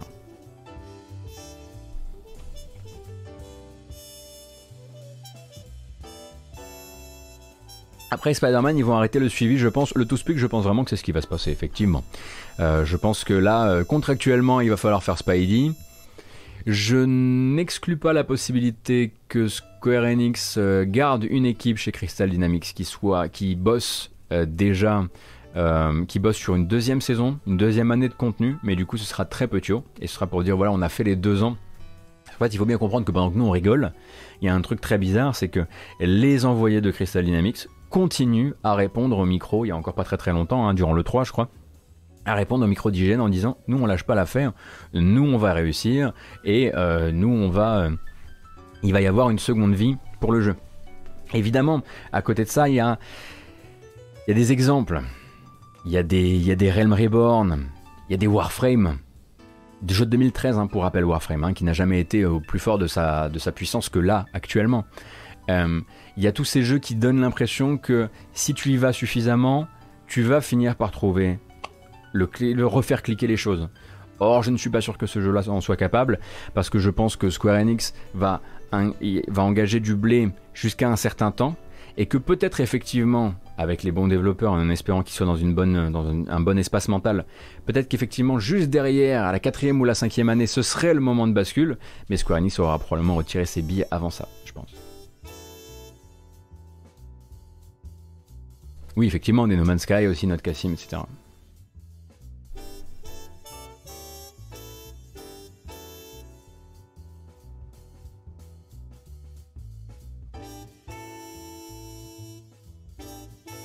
Par contre, tu avais raison, Goto, la narration de la campagne avec Kamala Khan au centre, c'est pas mal fait et Kamala, Kamala est vraiment adorable. Ah, mais c'est vraiment, hein, c'est le rayon de soleil de ce jeu. Hein. Tout ce qui touche, moi j'ai adoré vraiment son interprétation, euh, la manière, ce qu'elle fait ressortir des, personnages autour d'elle, etc. Euh, euh, c'est pour ça que moi limite j'étais voilà, j'étais limite à dire aux gens qui s'intéressaient à, la preview au week-end gratuit, franchement, faites-vous du bien, faites le solo, hein. faites le solo pendant le week-end gratuit et puis ensuite voilà. Un petit, le solo, un peu de multi, avant de se rendre compte que ça commence à patiner, et puis ensuite on s'en va quoi.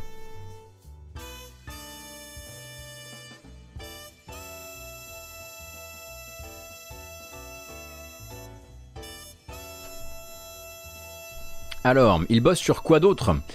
On peut alors je change la musique parce qu'il était très long ce morceau. Il bosse sur quoi d'autre? Il y a de grandes chances que Crystal Dynamics ait quand même été remis on l'imagine, euh, sur la licence. Alors, c'est un avis perso, hein. j'ai aucune info. Euh, et était remis sur la licence Tomb Raider, puisque, pour rappel, le but maintenant pour Square Enix, c'est de produire le Tomb Raider qui permettra de lier leur nouvelle série à l'ancienne série. Donc créer vraiment le pont entre les deux, euh, les deux générations de Lara Croft. Et donc, on pense que Crystal Dynamics est de retour là-dessus, puisque pour rappel, Deus Ex, c'était pas eux, hein, c'était Eidos Montréal, et Eidos Montréal, de son côté, bah, est euh, sur euh, les Gardiens de la Galaxie, qui on l'appelle n'est pas un jeu service, mais euh, un beat'em up solo avec des compagnons.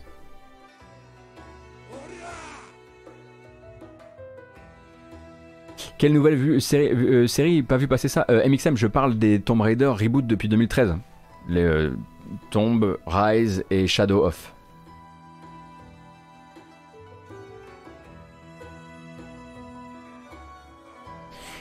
Par contre, cette histoire de pont, c'est pas de la conjecture. A priori, ça avait l'air de, sortir des, discussions euh, financières. Mais bon, on attendra de voir. Évidemment, je vous dis ça, c'est presque mon avis. Hein.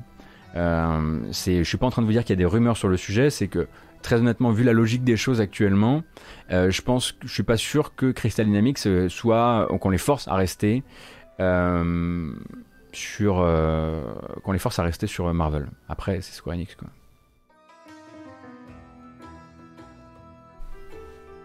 Ah non non, mais t'as bien, vous avez bien, vous faites bien de poser la question. Hein.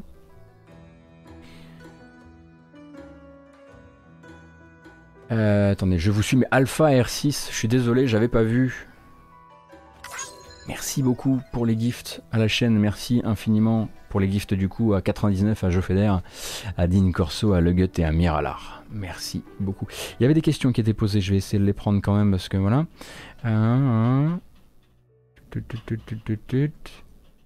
Ah oui, vous me posez. Ah oui, d'accord. Je vois qu'il y a pas mal de questions et des discussions autour de actuellement la, la vague de, euh, de stream sponsor euh, New World. J'ai pas vraiment d'avis sur le sujet puisque je trouve ça normal en fait. Les streamers ne sont pas des journalistes et du coup les streamers attendent des sponsors. Les responsables de sponsors cherchent des streamers ou en tout cas ont une sorte d'écurie de streamers qui le rappellent dans ce genre de cas. Tout ce qu'on peut se tirer de cette histoire, et pour ça il suffit globalement de faire euh, un plus 1, euh, c'est qu'il y a beaucoup d'argent actuellement euh, chez Amazon Games qui est dédié à rémunérer des streamers. Voilà.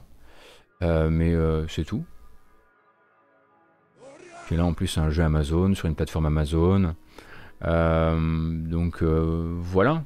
J'en ai pas regardé très honnêtement et je connais très peu le jeu. Donc New World est un MMORPG euh, avec avec donc une, une, approche une approche entre magie et nouveau monde.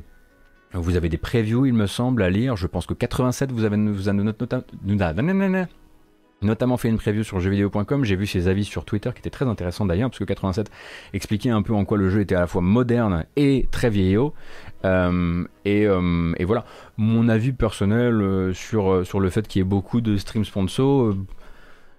oui, il y a beaucoup de streams sponsors parce que oui, il y a de plus en plus de streamers, parce que oui, 2020 a permis de faire, de faire exploser beaucoup, beaucoup de chaînes et que du coup, bah, il y a encore plus de, de relais de communication.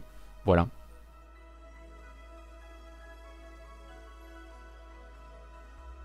Et sur le jeu, je ne peux malheureusement... Euh, il est préférable que je ne l'ouvre pas. Et j'ai rien contre les streamers hein, qui font des qui font des, du, contenu sponsor. Hein. On fait juste pas le même euh, juste pas le même métier, mais c'est euh, mais j'ai pas de vous ne trouverez pas du mépris chez moi. Voilà, je vous le dis. À partir du moment où la publicité est effectivement flaguée, marquée, etc., moi c'est tout ce que je demande derrière.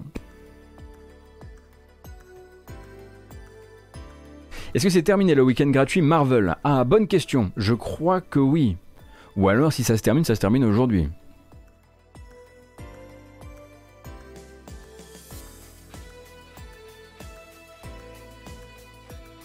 Jusqu'à 19h Ouais, jusqu'à 19h, il y a moyen de cela, si vous le prenez maintenant, il y a moyen de se faire un bon bout de la campagne solo. Hein. C'est vrai. C'est vrai, c'est vrai. Là, vous pouvez vous faire euh, presque tout l'important de, de l'histoire de Kamala Khan. Allez hop hop hop, on télécharge Marvel's Avengers. Ah vous l'aviez pas vu venir hein, ce, matin dans la matinale, le on télécharge, le hop hop hop, on télécharge Marvel's Avengers. Eh bien tout est possible. Euh, alors est-ce que vous connaissez... Alors, en parlant de... on va parler un petit peu des, autres, ceux qui font du succès, ceux qui font des succès inattendus, euh, des succès plus hauts que ceux de, de, de, Marvel's Avengers en l'occurrence. Euh, est-ce que vous avez entendu parler récemment euh, du FPS que l'on nomme le fameux Quand Halo rencontre Portal alors il s'appelle Splitgate et en fait il était en preview, enfin il était en bêta euh, depuis le 14 juillet dans le but de sortir le 27 juillet. Splitgate c'est donc, bah c'est ça, donc Splitgate, euh, est un shooter effectivement avec une équipe bleue et une équipe rouge euh, qui vont se friter dans des arènes où vous avez des armes mais aussi des portails dimensionnels. Euh, évidemment, tout ce que vous pourriez imaginer de cool sort, de là en termes tactiques. Donc Splitgate, a priori, les développeurs n'étaient pas particulièrement prêts à ce que ça marche aussi bien que ça. Et quand on voit le trailer et quand on voit les petites saloperies qu'on peut faire à ses, à, ses opposants, eh bien, on comprend peut-être pourquoi euh, ça a pris. Ça a pris aussi fort d'ailleurs hein, que Splitgate, Splitgate a commencé avec environ 500 curieux sur les serveurs, donc une bêta de 15 jours environ, qui avait en plus l'avantage de proposer du de proposer du crossplay. sauf qu'en fait, ça s'est beaucoup beaucoup mieux passé que ça, puisque sur les 500 curieux des premiers jours, en quelques jours, on était à 75 000 joueurs simultanés sur les serveurs. 75 000 joueurs simultanés, ça fait donc 7 week-ends gratuits de Marvel's Avengers. Et du coup, eh ben, les développeurs ont été un peu pris par surprise, un pris par surprise évidemment euh, d'un point de vue technique déjà, puisque les serveurs n'étaient pas prêts. Donc la première déclaration des développeurs du studio 1047 Games, ça a été de dire merci à nos quatre ingénieurs spécialisés qui se sont occupés de gérer cet afflux massif de joueurs, alors qu'ils n'étaient pas du tout préparés à ce que ça arrive. Donc voilà, sur une trentaine de développeurs, il y en a quatre qui ont géré le flux de gens et qui ont été a priori, selon euh, le porte-parole du studio, de vrais héros. Euh, mais en plus de ça, eh bien, 75 000 joueurs, une poussée comme ça, alors que le jeu ne sort pas vraiment et qu'il devait sortir le 27 juillet, ça a motivé aussi les développeurs à se dire attends, en fait, on pensait qu'on avait un truc, mais en fait, on a un truc. Et peut-être que ça mériterait qu'on le fasse mieux et bien et qu'on essaie de peut-être se préparer à encaisser plus de joueurs, plus de joueurs qui veulent jouer longtemps. Du coup, en fait, ils prolongent la bêta du jeu euh, de manière à pouvoir travailler un petit peu sur le contenu, euh, travailler sur le nombre de cartes et sortir de leur bêta, de cet accès anticipé, avec une meilleure solidité, un, voilà, un, meilleur aplomb qui puisse euh, satisfaire plus de gens. Donc ils ont décidé vraiment par euh, succès du jeu de prendre ce temps-là. Et ce qui est intéressant, c'est qu'en plus de ça, bah, quand on entend, dites donc, vous avez fait 75 000 joueurs en pointe alors que vous étiez 500 au départ, et vous dites que vous avez fait aussi, parce que c'est typiquement le genre de choses qu'un développeur peut faire comme déclaration dans la presse, euh, typiquement de dire, bah, vous savez que là, par exemple, euh, depuis qu'on a mis le lanceur en téléchargement, on a 2 millions de téléchargements du lanceur. C'est quand même c'est pas rien. Euh, bah, du coup, bah, ça là, c'est les voilà, c'est les capital risqueurs qui arrivent. Donc, les capital risqueurs, ils ont les petites antennes comme ça, ils arrivent, qu'est-ce que je, quoi, quoi, quoi, quoi, quoi, et c'est où que je mets les sous. Et du coup, eh bien, très rapidement, euh, ils ont été contactés par plusieurs fonds d'investissement spécialisés dans l'industrie, qui leur ont dit, enfin spécialisés dans le jeu vidéo, euh, qui les ont donc contactés, qui leur ont proposé de d'investir sur euh, le fameux Splitgate. Et du coup, Splitgate a réussi à capter 10 millions de dollars en levée de fonds très récemment, hein, via ce succès un petit peu surprise, en plus des 6,5 millions de dollars qu'il avait levé un peu plus tôt dans l'année. Donc les développeurs doivent être très à l'aise, enfin un peu plus à l'aise en tout cas, et du coup ils vont peut-être pouvoir préparer le jeu à, euh, à un public plus exigeant probablement.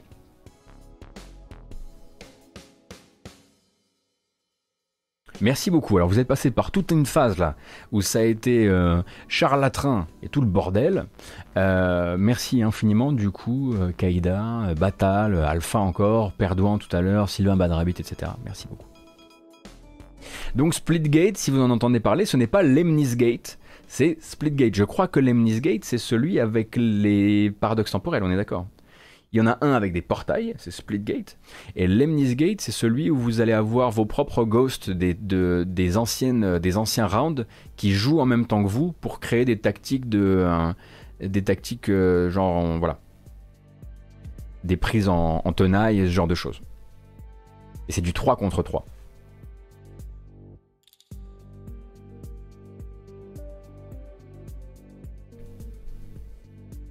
C'est tous les deux effectivement des FPS multi avec un twist. D'ailleurs, si vous êtes intéressé d'une manière, ou d'une autre par Splitgate, j'ai oublié de le dire, mais c'est un FPS free to play. Ça explique aussi l'affluence. Et l'intérêt des, des capital risqueurs. On se refait pas.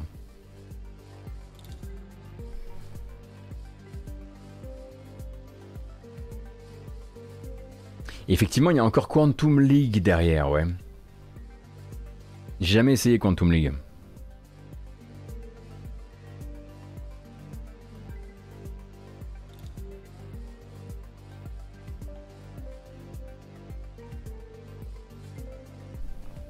Mais du coup, je me dis, euh, en bon streamer, évidemment, hein, attiré attiré par les, par les vues, principalement les vues, je me dis, est-ce qu'un de ces quatre, on n'essaierait pas de jouer comme ça en dilettante complet à Splitgate Parce que j'avoue que moi, Portal, ça me manque. Et en fait, quand je regarde le trailer, j'ai l'impression qu'il y a quand même beaucoup de choses très fun qui peuvent émerger euh, de ce système de.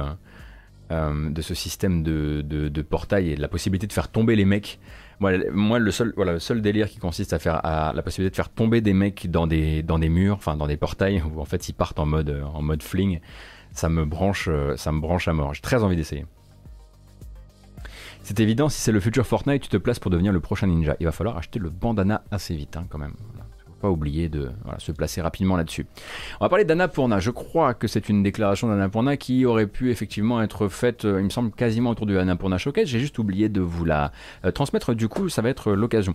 Donc, Annapurna, durant l'Annapurna Showcase, est venu vous montrer les prochains jeux euh, de sa sélection. On a vu Stray, on a vu euh, The Artful Escape, on a vu le DLC euh, de, euh, de, Outer Wilds, on a vu pas mal de choses, on a regardé tout ça justement vendredi dans la même VOD YouTube où on discutait de Activision Blizzard en long, en large et en travers. Mais du coup, Annapurna maintenant qui commence à nous dire bah voilà, nos, nos, vieilles cartouches ont des dates de sortie, bah faut aussi qu'ils disent bah, avec qui on va travailler ensuite, de qu'est-ce que vous pouvez attendre de nous dans les temps à venir.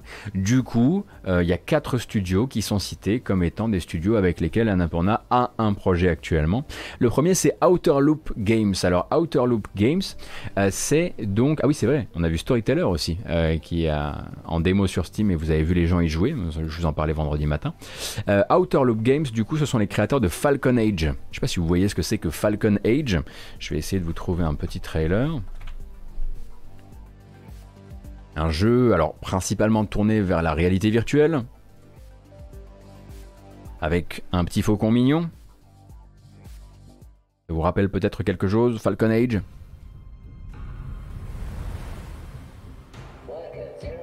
Donc Outer Loop Games travaille désormais avec Annapurna sur un autre jeu, un autre jeu qui voudrait justement combiner euh, un gameplay, on va dire, euh, familier, euh, avec un twist de leur cru. Alors, est-ce que ce sera un petit animal, effectivement, dont vous êtes le, gardien? Est-ce que ce sera du jeu en réalité virtuelle? On n'est pas sûr, hein, dans le sens quand même où euh, Annapurna jusqu'ici se sont plutôt placés sur les jeux distribuables sur un maximum de, sur un maximum de plateformes. Mais Bravo le petit cœur avec les doigts et avec les serres. Euh, et du coup, Outer Loop est désormais sur un nouveau projet euh, pour, euh, pour le compte d'Annapurna. C'est également le cas de Jessica Mack. Alors Jessica Mack, elle a fait Everyday Shooter, mais elle a surtout Everyday Shooter, mais elle a surtout fait et participé à Sound Shapes. Donc l'une des créatrices de Sound Shapes, du coup, ou peut-être seule créatrice de Sound Shapes, je ne sais plus, du coup travaille sur un nouveau jeu d'action aventure pour Annapurna, un jeu d'action aventure musical. Si vous avez aimé Sound Shapes comme j'ai aimé Sound Shapes, euh, c'est peut-être une excellente nouvelle pour vous.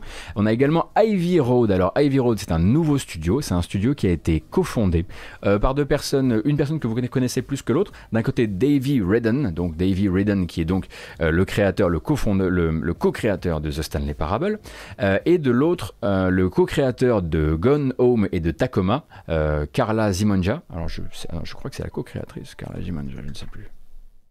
Tout à fait. Carla Manja, co-créatrice. Et donc, euh, nouveau jeu, du coup, avec à la composition musicale Daniel Rosenfeld. Daniel Rosenfeld, c'est qui? C'est C418, le compositeur de la BO de Minecraft. Voilà. Donc ça, c'est pour Ivy Road, qui est également au travail pour un jeu avec Annapurna. Et les derniers, c'est No Code. Euh, et No Code, c'est donc euh, les Écossais spécialisés dans le jeu d'horreur et autres, donc qui ont récemment sorti, récemment, Observation, et avant ça, euh, Untold Stories, voilà. Et eux travaillent maintenant non plus avec Devolver, comme c'était le cas jusqu'ici, mais avec Annapurna sur un jeu d'horreur. Waouh, quelle surprise euh, Et qui serait leur plus gros projet à date.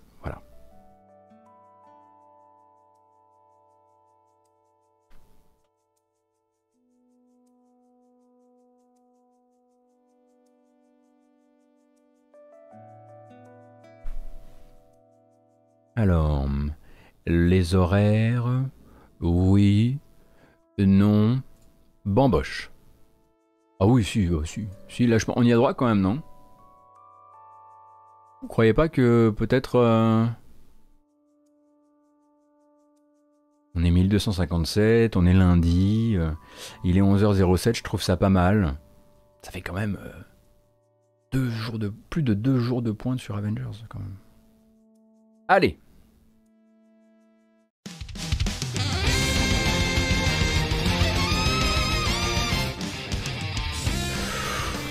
Tout cassé.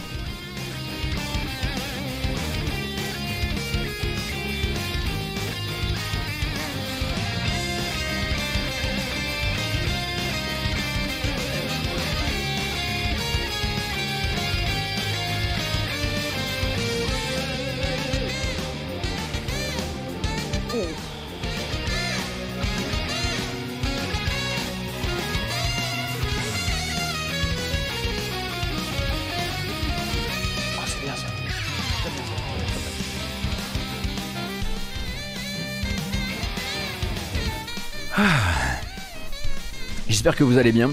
C'est parti.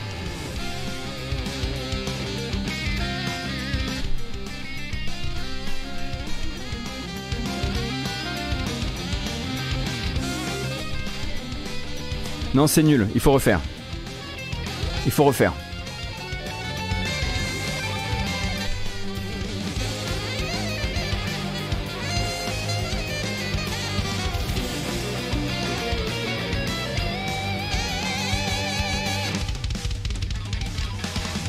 Bof, hein. Non, c'est pas une bonne journée.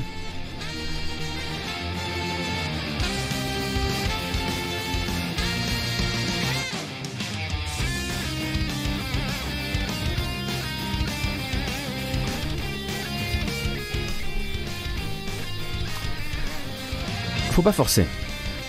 Si ça marche pas, ça marche pas. Il y a des jours comme ça. C'est pas de ma faute, ça arrive à tout le monde. Tant pis. Bon, en tout cas, j'espère que ça vous plaît ce matin, que vous avez euh, ce qu'il vous faut en termes euh, d'informations. On va passer euh, pas bien loin derrière, bah, c'est même maintenant en fait, au, trailer du matin. Trailer des prochains jeux qui vont sortir ou qui sont sortis déjà, c'est possible. en tout cas, merci beaucoup pour votre soutien. Merci pour votre présence. Comme à chaque fois, on, entame le mois d'août ensemble. L'issue du mois d'août, ce sera la Gamescom, quand même pas mal, hein. euh, et euh, on entamera ensuite la rentrée. Et si on m'avait dit le 4 janvier euh, que je serais encore là pour la rentrée jeux vidéo 2021, j'y aurais pas cru. Bon. En tout cas, je suis bien content. Kratos est toujours bien engagé, hein, bien investi dans sa danse matinale, c'est bien. Merci beaucoup Mr. Golden Nine. Et je propose qu'on y retourne. Revanche, on fait plus la fête. La bamboche, c'est terminé. Eh oui, eh oui, eh oui, eh oui, eh oui. Il faut dire au revoir à Kratos. Merci beaucoup Lord Tok également. En plus, on repart avec du Morusque et un morceau tiré de l'incroyable BO de Tetrobot. C'est parfait. Alors, s'il nous reste du temps sur la fin du programme, la fin du programme, la fin du format, on essaiera de faire un rapide tour du côté de l'AFJV euh, pour la partie euh, pour la partie euh, Pôle emploi gaming. Ça fait longtemps qu'on n'a pas fait un, Pôle emploi gaming, c'est pas parce que c'est l'été qu'on peut pas essayer de voir s'il n'y a pas des, offres d'emploi qui pourraient pas vous intéresser. C'est juste que j'ai pas pensé à le préparer ce matin. Également, je tiens à vous prévenir d'avance et je vous préviendrai en fin de format, c'est difficile de dire le mot prévenir ce matin, euh, qu'à 14h, moi j'ai ma deuxième injection. Donc euh, tout ce que je vous annoncerai en termes de planning sur cette, sur cette semaine est susceptible de se prendre un grand coupé décalé dans la gueule.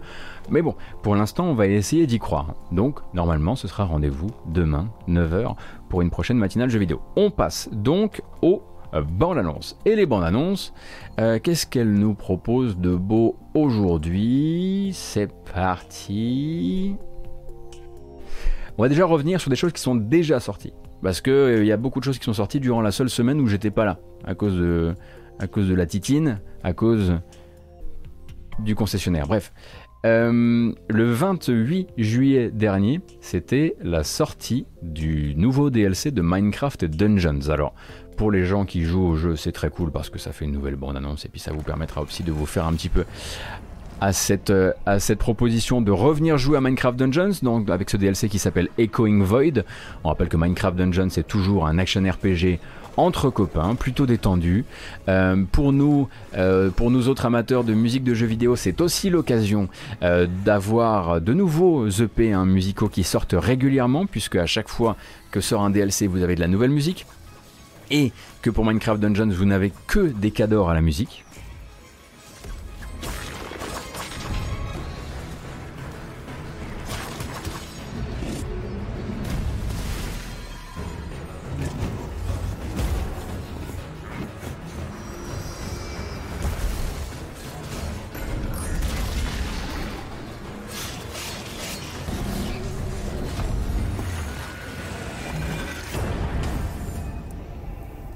Et hop. D'ailleurs, il y a du Minecraft Dungeons hein, dans la playlist de la matinale. Il y en a plus d'un morceau. hein. Euh, il me semble qu'il y, a quelques morceaux. Bah oui, c'est sur le deuxième DLC que vous aviez quelques morceaux par Lena Rain, donc compositrice sur Céleste euh, et Chicory, pour ne citer que cela. Euh, et les morceaux sont très très bien. Donc si vous n'avez pas prévu de jouer au jeu, les albums sont disponibles sur les plateformes d'écoute. Saturn Z, merci beaucoup pour le Prime. Merci également Taste.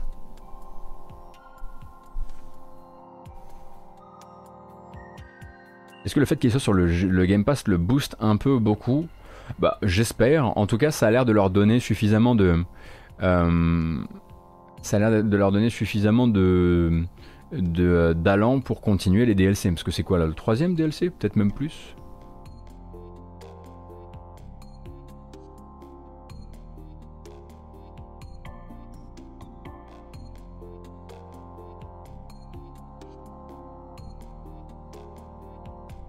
Alors, on continue avec celui-ci est arrivé le 29 juillet sur euh, Twitch, euh, sur, sur Switch, euh, mais également sur les autres plateformes.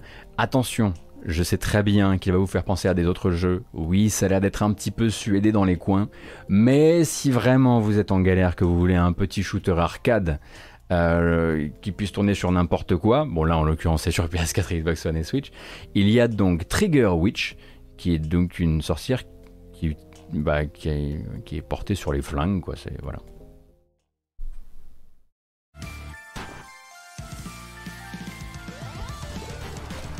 Ah, j'espère que vous aimez le screen shake. Hein.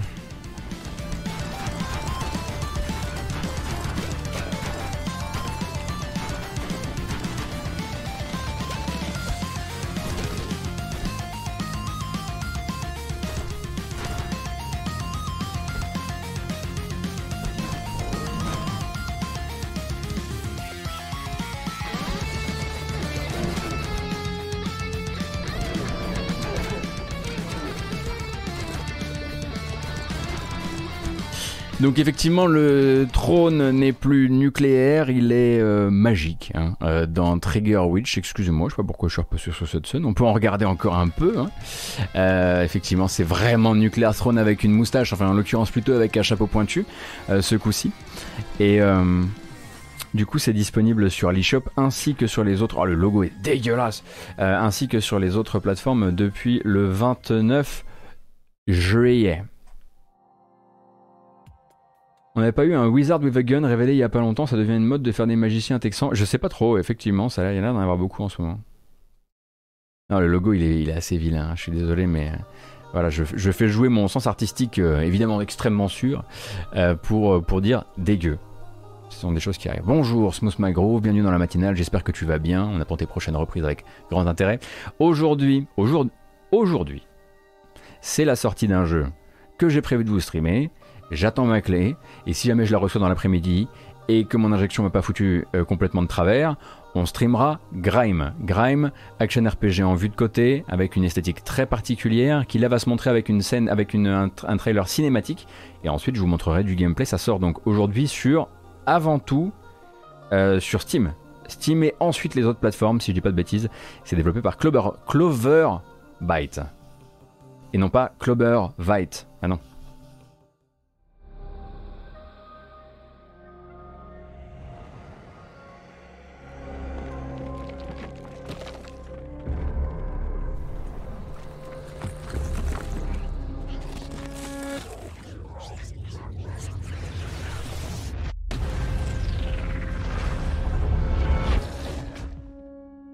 Donc, vous vous souvenez peut-être de ce personnage qui a à la place de la tête un trou noir cosmique. Ça rappelle effectivement un peu Dead Cells, forcément. Dans un univers qui pourrait être un univers artistique de la Ace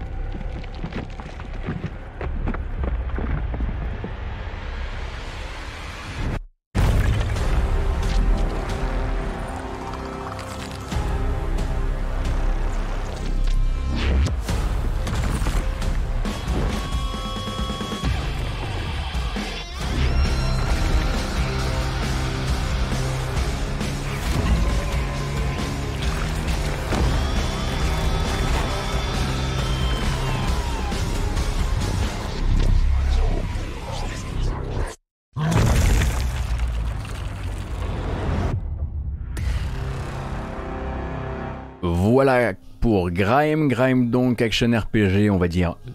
Allez, on va inventer un nouveau terme ce matin dans la matinale, on va dire sous-lisant. Euh, action RPG sous-lisant dont je vais vous montrer également du gameplay.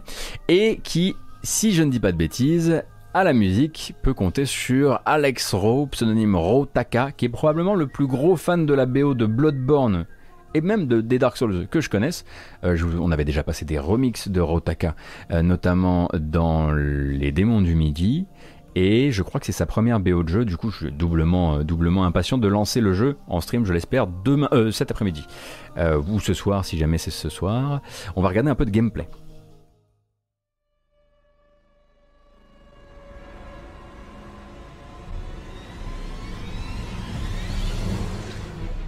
Alors artistiquement pour moi il y a tout ce que je veux.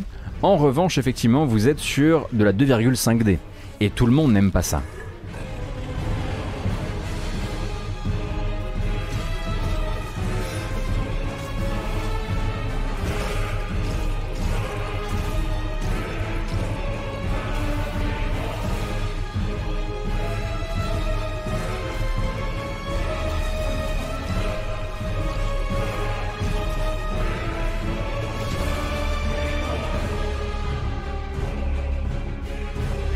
Ça n'a rien à voir avec la cinématique Non, mais vous savez, la cinématique animée de Dead Cells n'a rien à voir avec la cinématique non plus.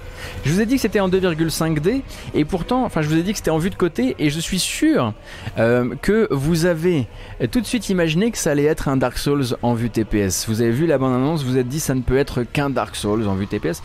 Peut-être aussi que j'aurais pas dû utiliser le mot euh, soulisant. Bref, on verra ça. C'est jouable dès aujourd'hui. J'ai très très hâte d'en essayer, moi. J'espère peut-être que ça vous, ça vous donnera une meilleure euh, idée du jeu, en l'occurrence. Euh, faut un concours avec le studio de Xenoclash pour l'ADA. Ah bah oui, clairement, ce que je disais, on dirait du, on dirait du Ace Team. Et ça ressemble effectivement beaucoup à un jeu Psygnosis. Prilma, depuis longtemps, en fait, à chaque fois qu'on regarde des bandes annonces, euh, oh, désolé pour le clang, à chaque fois qu'on regarde des bandes annonces du jeu, souvent les gens disent, ça fait vraiment très, ami très Amiga.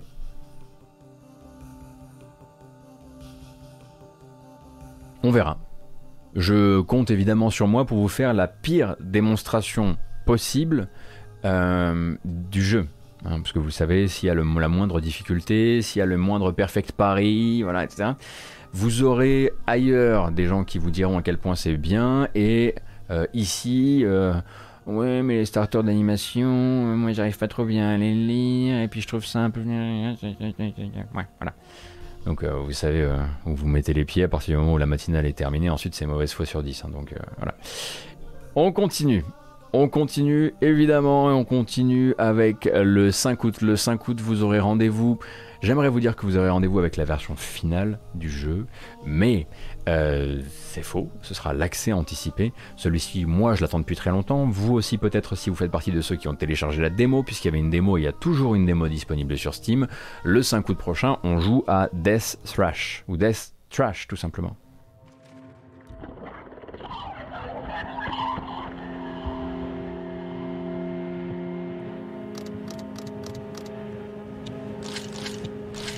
Et oui, c'est un RPG.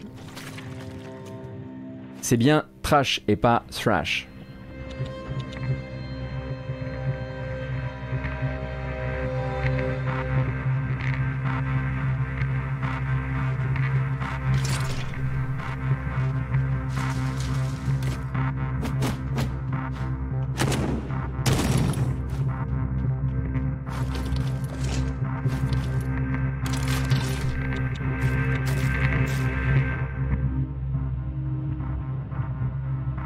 Allez, on éloigne les enfants, évidemment.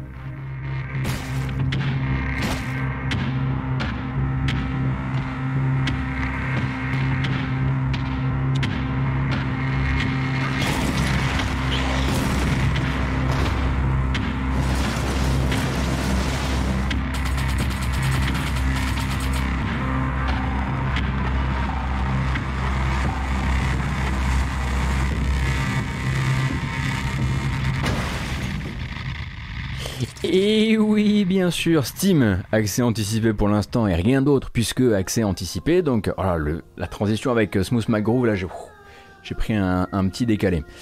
donc effectivement à partir du 5 août et puis ensuite on attendra la suite des opérations pour voir un petit peu euh, de quoi il retourne. Moi, je vous ferai peut-être, euh, je vais le défoncer le jeu. C'est un peu dans cet avis que je suis également euh, Jeans euh, et à d'y jouer sur ma Steam Deck Nitro G42 en espérant que les, que les, sous-titres soient en police 800. mais du coup, vraiment très très hâte de très très hâte ma foi de, de, toucher au jeu, tant que j'ai pas touché à la démo. J'ai accès au jeu actuellement, mais j'ai pas encore trouvé le temps de lancer le jeu. Je suis dégoûté, voilà. Euh, donc euh, bientôt, euh, bientôt sur la chaîne d'une manière ou d'une autre. Alors, on continue. Ah, également sur Good Old Games pour, l'accès anticipé. Bref, on continue on continue avec bah, juste Square qui tenait à vous rappeler que le 10 septembre ce sera la sortie de Life is Strange True Colors. True Colors et que dans cette optique, eh bien, ils allaient nous faire un nouveau type de bande-annonce, nouveau type de bande-annonce ici, les radios du jeu.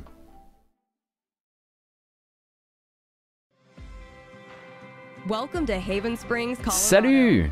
A small town with a big heart. I'm Steph Gingrich, and I'm here to show you why Haven Springs is the place to be. Set beneath breathtaking views of the Rocky Mountains, Main Street is where all the action is. With everything from ah non, c'est la radio du jeu qui vous raconte le jeu. Pardon, excusez-moi. C'est effectivement, ça va aussi vous raconter un petit peu les, les différents commerce. On se croirait un peu à Main Street à Disney. Hein.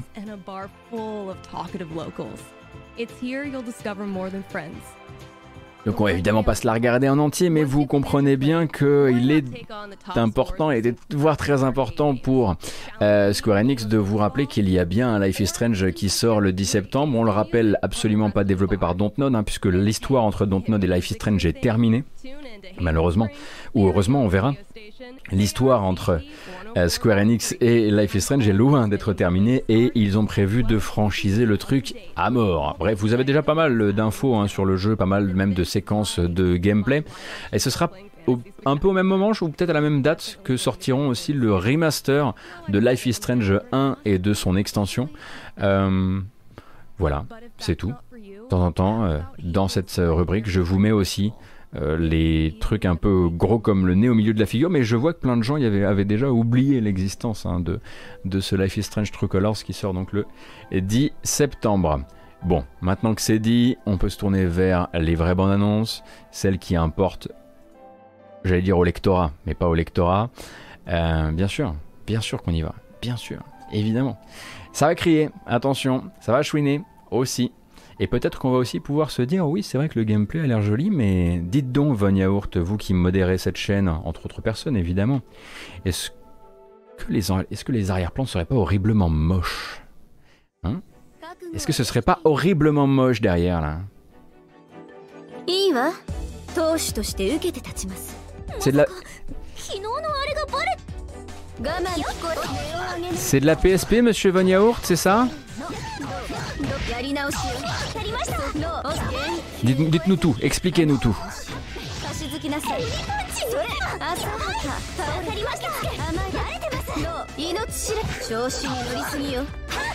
きな逃げすいてい倒れそこで加減はして。燃える Eh oui, bien sûr, Melty Blood, hein, toujours pour le 30, euh, donc Melty Blood Type Lumina, toujours pour le 30 septembre, c'est pour ça que je vous en parle régulièrement, c'est parce que celui-ci, contrairement par exemple à un KOF 15 qui lui montre nous montrera des bonnes annonces et des personnages jusqu'à 2022, Melty Blood ça s'arrêtera le 30 septembre, donc on peut lui faire une place, d'autant que moi par exemple, je, je n'y connaissais absolument rien, et on n'arrête pas de me dire, mais tu sais que tu devrais en parler parce que c'est, ça s'annonce vraiment comme étant un challenger intéressant et important du jeu de baston. Est-ce que j'y connais quelque chose? Absolument pas. On continue et on continue, donc, avec une arrivée sur Steam euh, d'un jeu euh, qui était jusqu'ici une exclusivité Epic Game Store. Si vous étiez jusqu'ici réfractaire à l'Epic Game Store ou que vous l'êtes encore, eh bien sur Steam le 16 novembre, vous pourrez vous aussi enfin rattraper The Passless.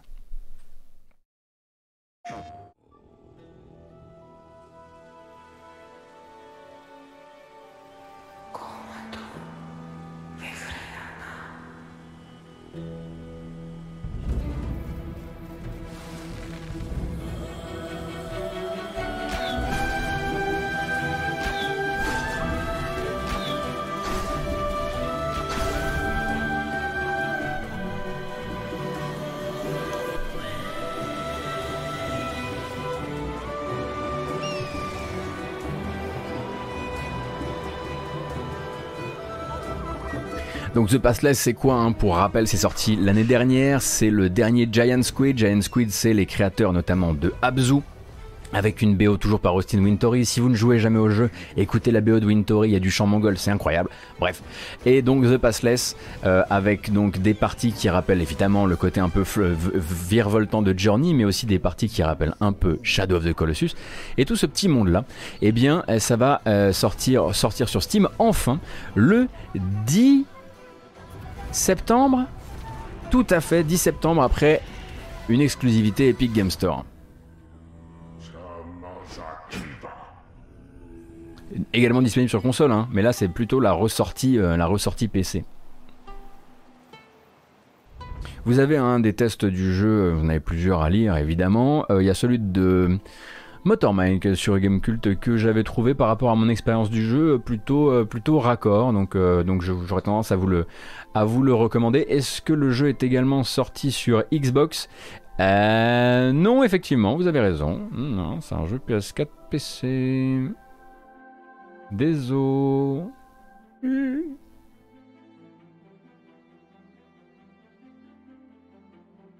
Et on va également parler d'un tout dernier jeu, tout dernier jeu, bon là qui m'a, il m'a un peu arnaqué, c'est-à-dire qu'il m'a eu, euh, il m'a eu sur le, euh, j'ai dit, ah, dit 16 septembre, je vais dire 16 novembre, hein. euh, c'est 16 novembre, je dis septembre depuis tout à l'heure, je suis désolé, donc The Passless sur Steam, c'est le 16 novembre.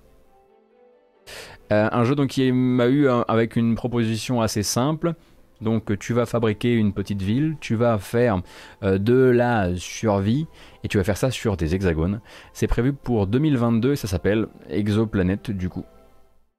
Mais pas Exoplanet, Exoplanet.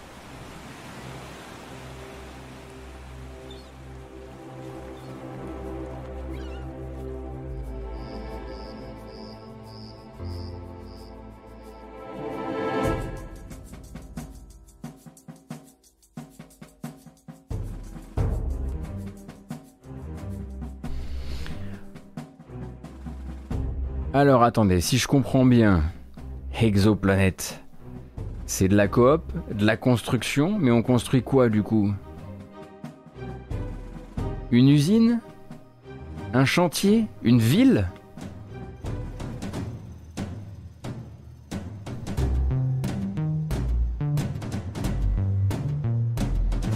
Le monde, Minus.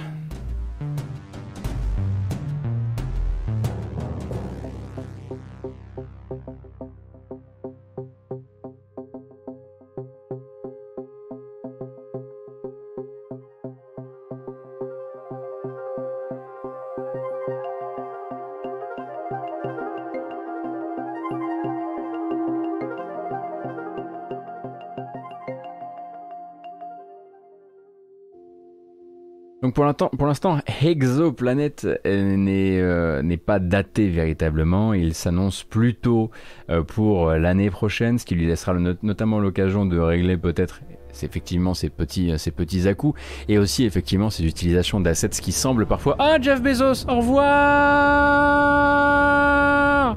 Ah non, c'est pas lui régler peut-être aussi ces petites utilisations euh, d'éléments visuels qui semblent directement euh, sortis de l'outil de création. Euh, mais à côté de ça, c'est annoncé pour l'année prochaine.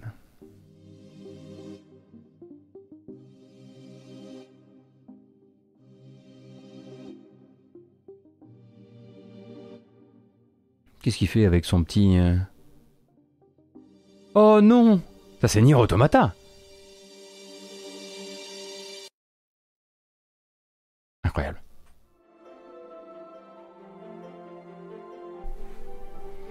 Sacré Jeff Bezos. Alors attendez. Euh... Bah c'est bon? Bah si Si si si Qu'est-ce que j'ai comme pêche moi? Ça va me tomber dessus l'injection de tout à l'heure, je vais rien comprendre. Euh, bah c'est bon, euh, pour moi c'est bon pour aujourd'hui. On se, donne rendez-vous du coup euh, demain.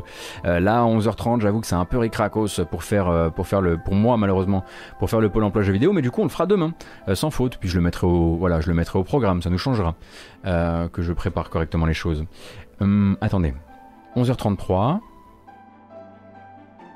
Oui, oui, oui, oui, oui. Très bien. Et voilà, J'espère qu'elle vous a plu, la matinale jeu vidéo. En tout cas, moi, ça m'a plu de vous recevoir à la maison pour, hein, encore une fois, toute l'actu du jeu vidéo que vous aimez, parfois aussi celui que vous n'aimez pas. Euh, on se retrouve demain 9h si euh, le vaccin est d'accord pour me laisser me lever, euh, pour une prochaine matinale toute tournée vers l'actualité jeu vidéo. cette vidéo bah, s'envoie évidemment sur les plateformes habituelles, à commencer par YouTube avec une version chapitrée. C'est là que vous retrouverez aussi tout le débrief Activision Blizzard de vendredi dernier. également la possibilité de rattraper tout ça à l'audio si vous le voulez. Pour Activision Blizzard, il n'y avait pas de document euh, visuel, donc c'est tout à fait faisable, hein, euh, puisque la matinale existe également en podcast sur les applications de podcast habituelles, Apple, Apple Podcast, Google Podcast, Spotify. Vous ouvrez Podcast Addict, vous nous trouvez là-dedans sans le moindre souci. Et puis bah, si vous voulez soutenir l'initiative matinale euh, autre part que sur Twitch et donc Amazon, c'est possible de le faire sur Utip avec l'adresse utip.io slash gotos. J'ai tout dit. À part merci. Merci à toutes et à tous. Je vous souhaite une excellente journée. Ne bougez pas, il va y avoir un petit raid. Et à demain, on croise les doigts. A plus.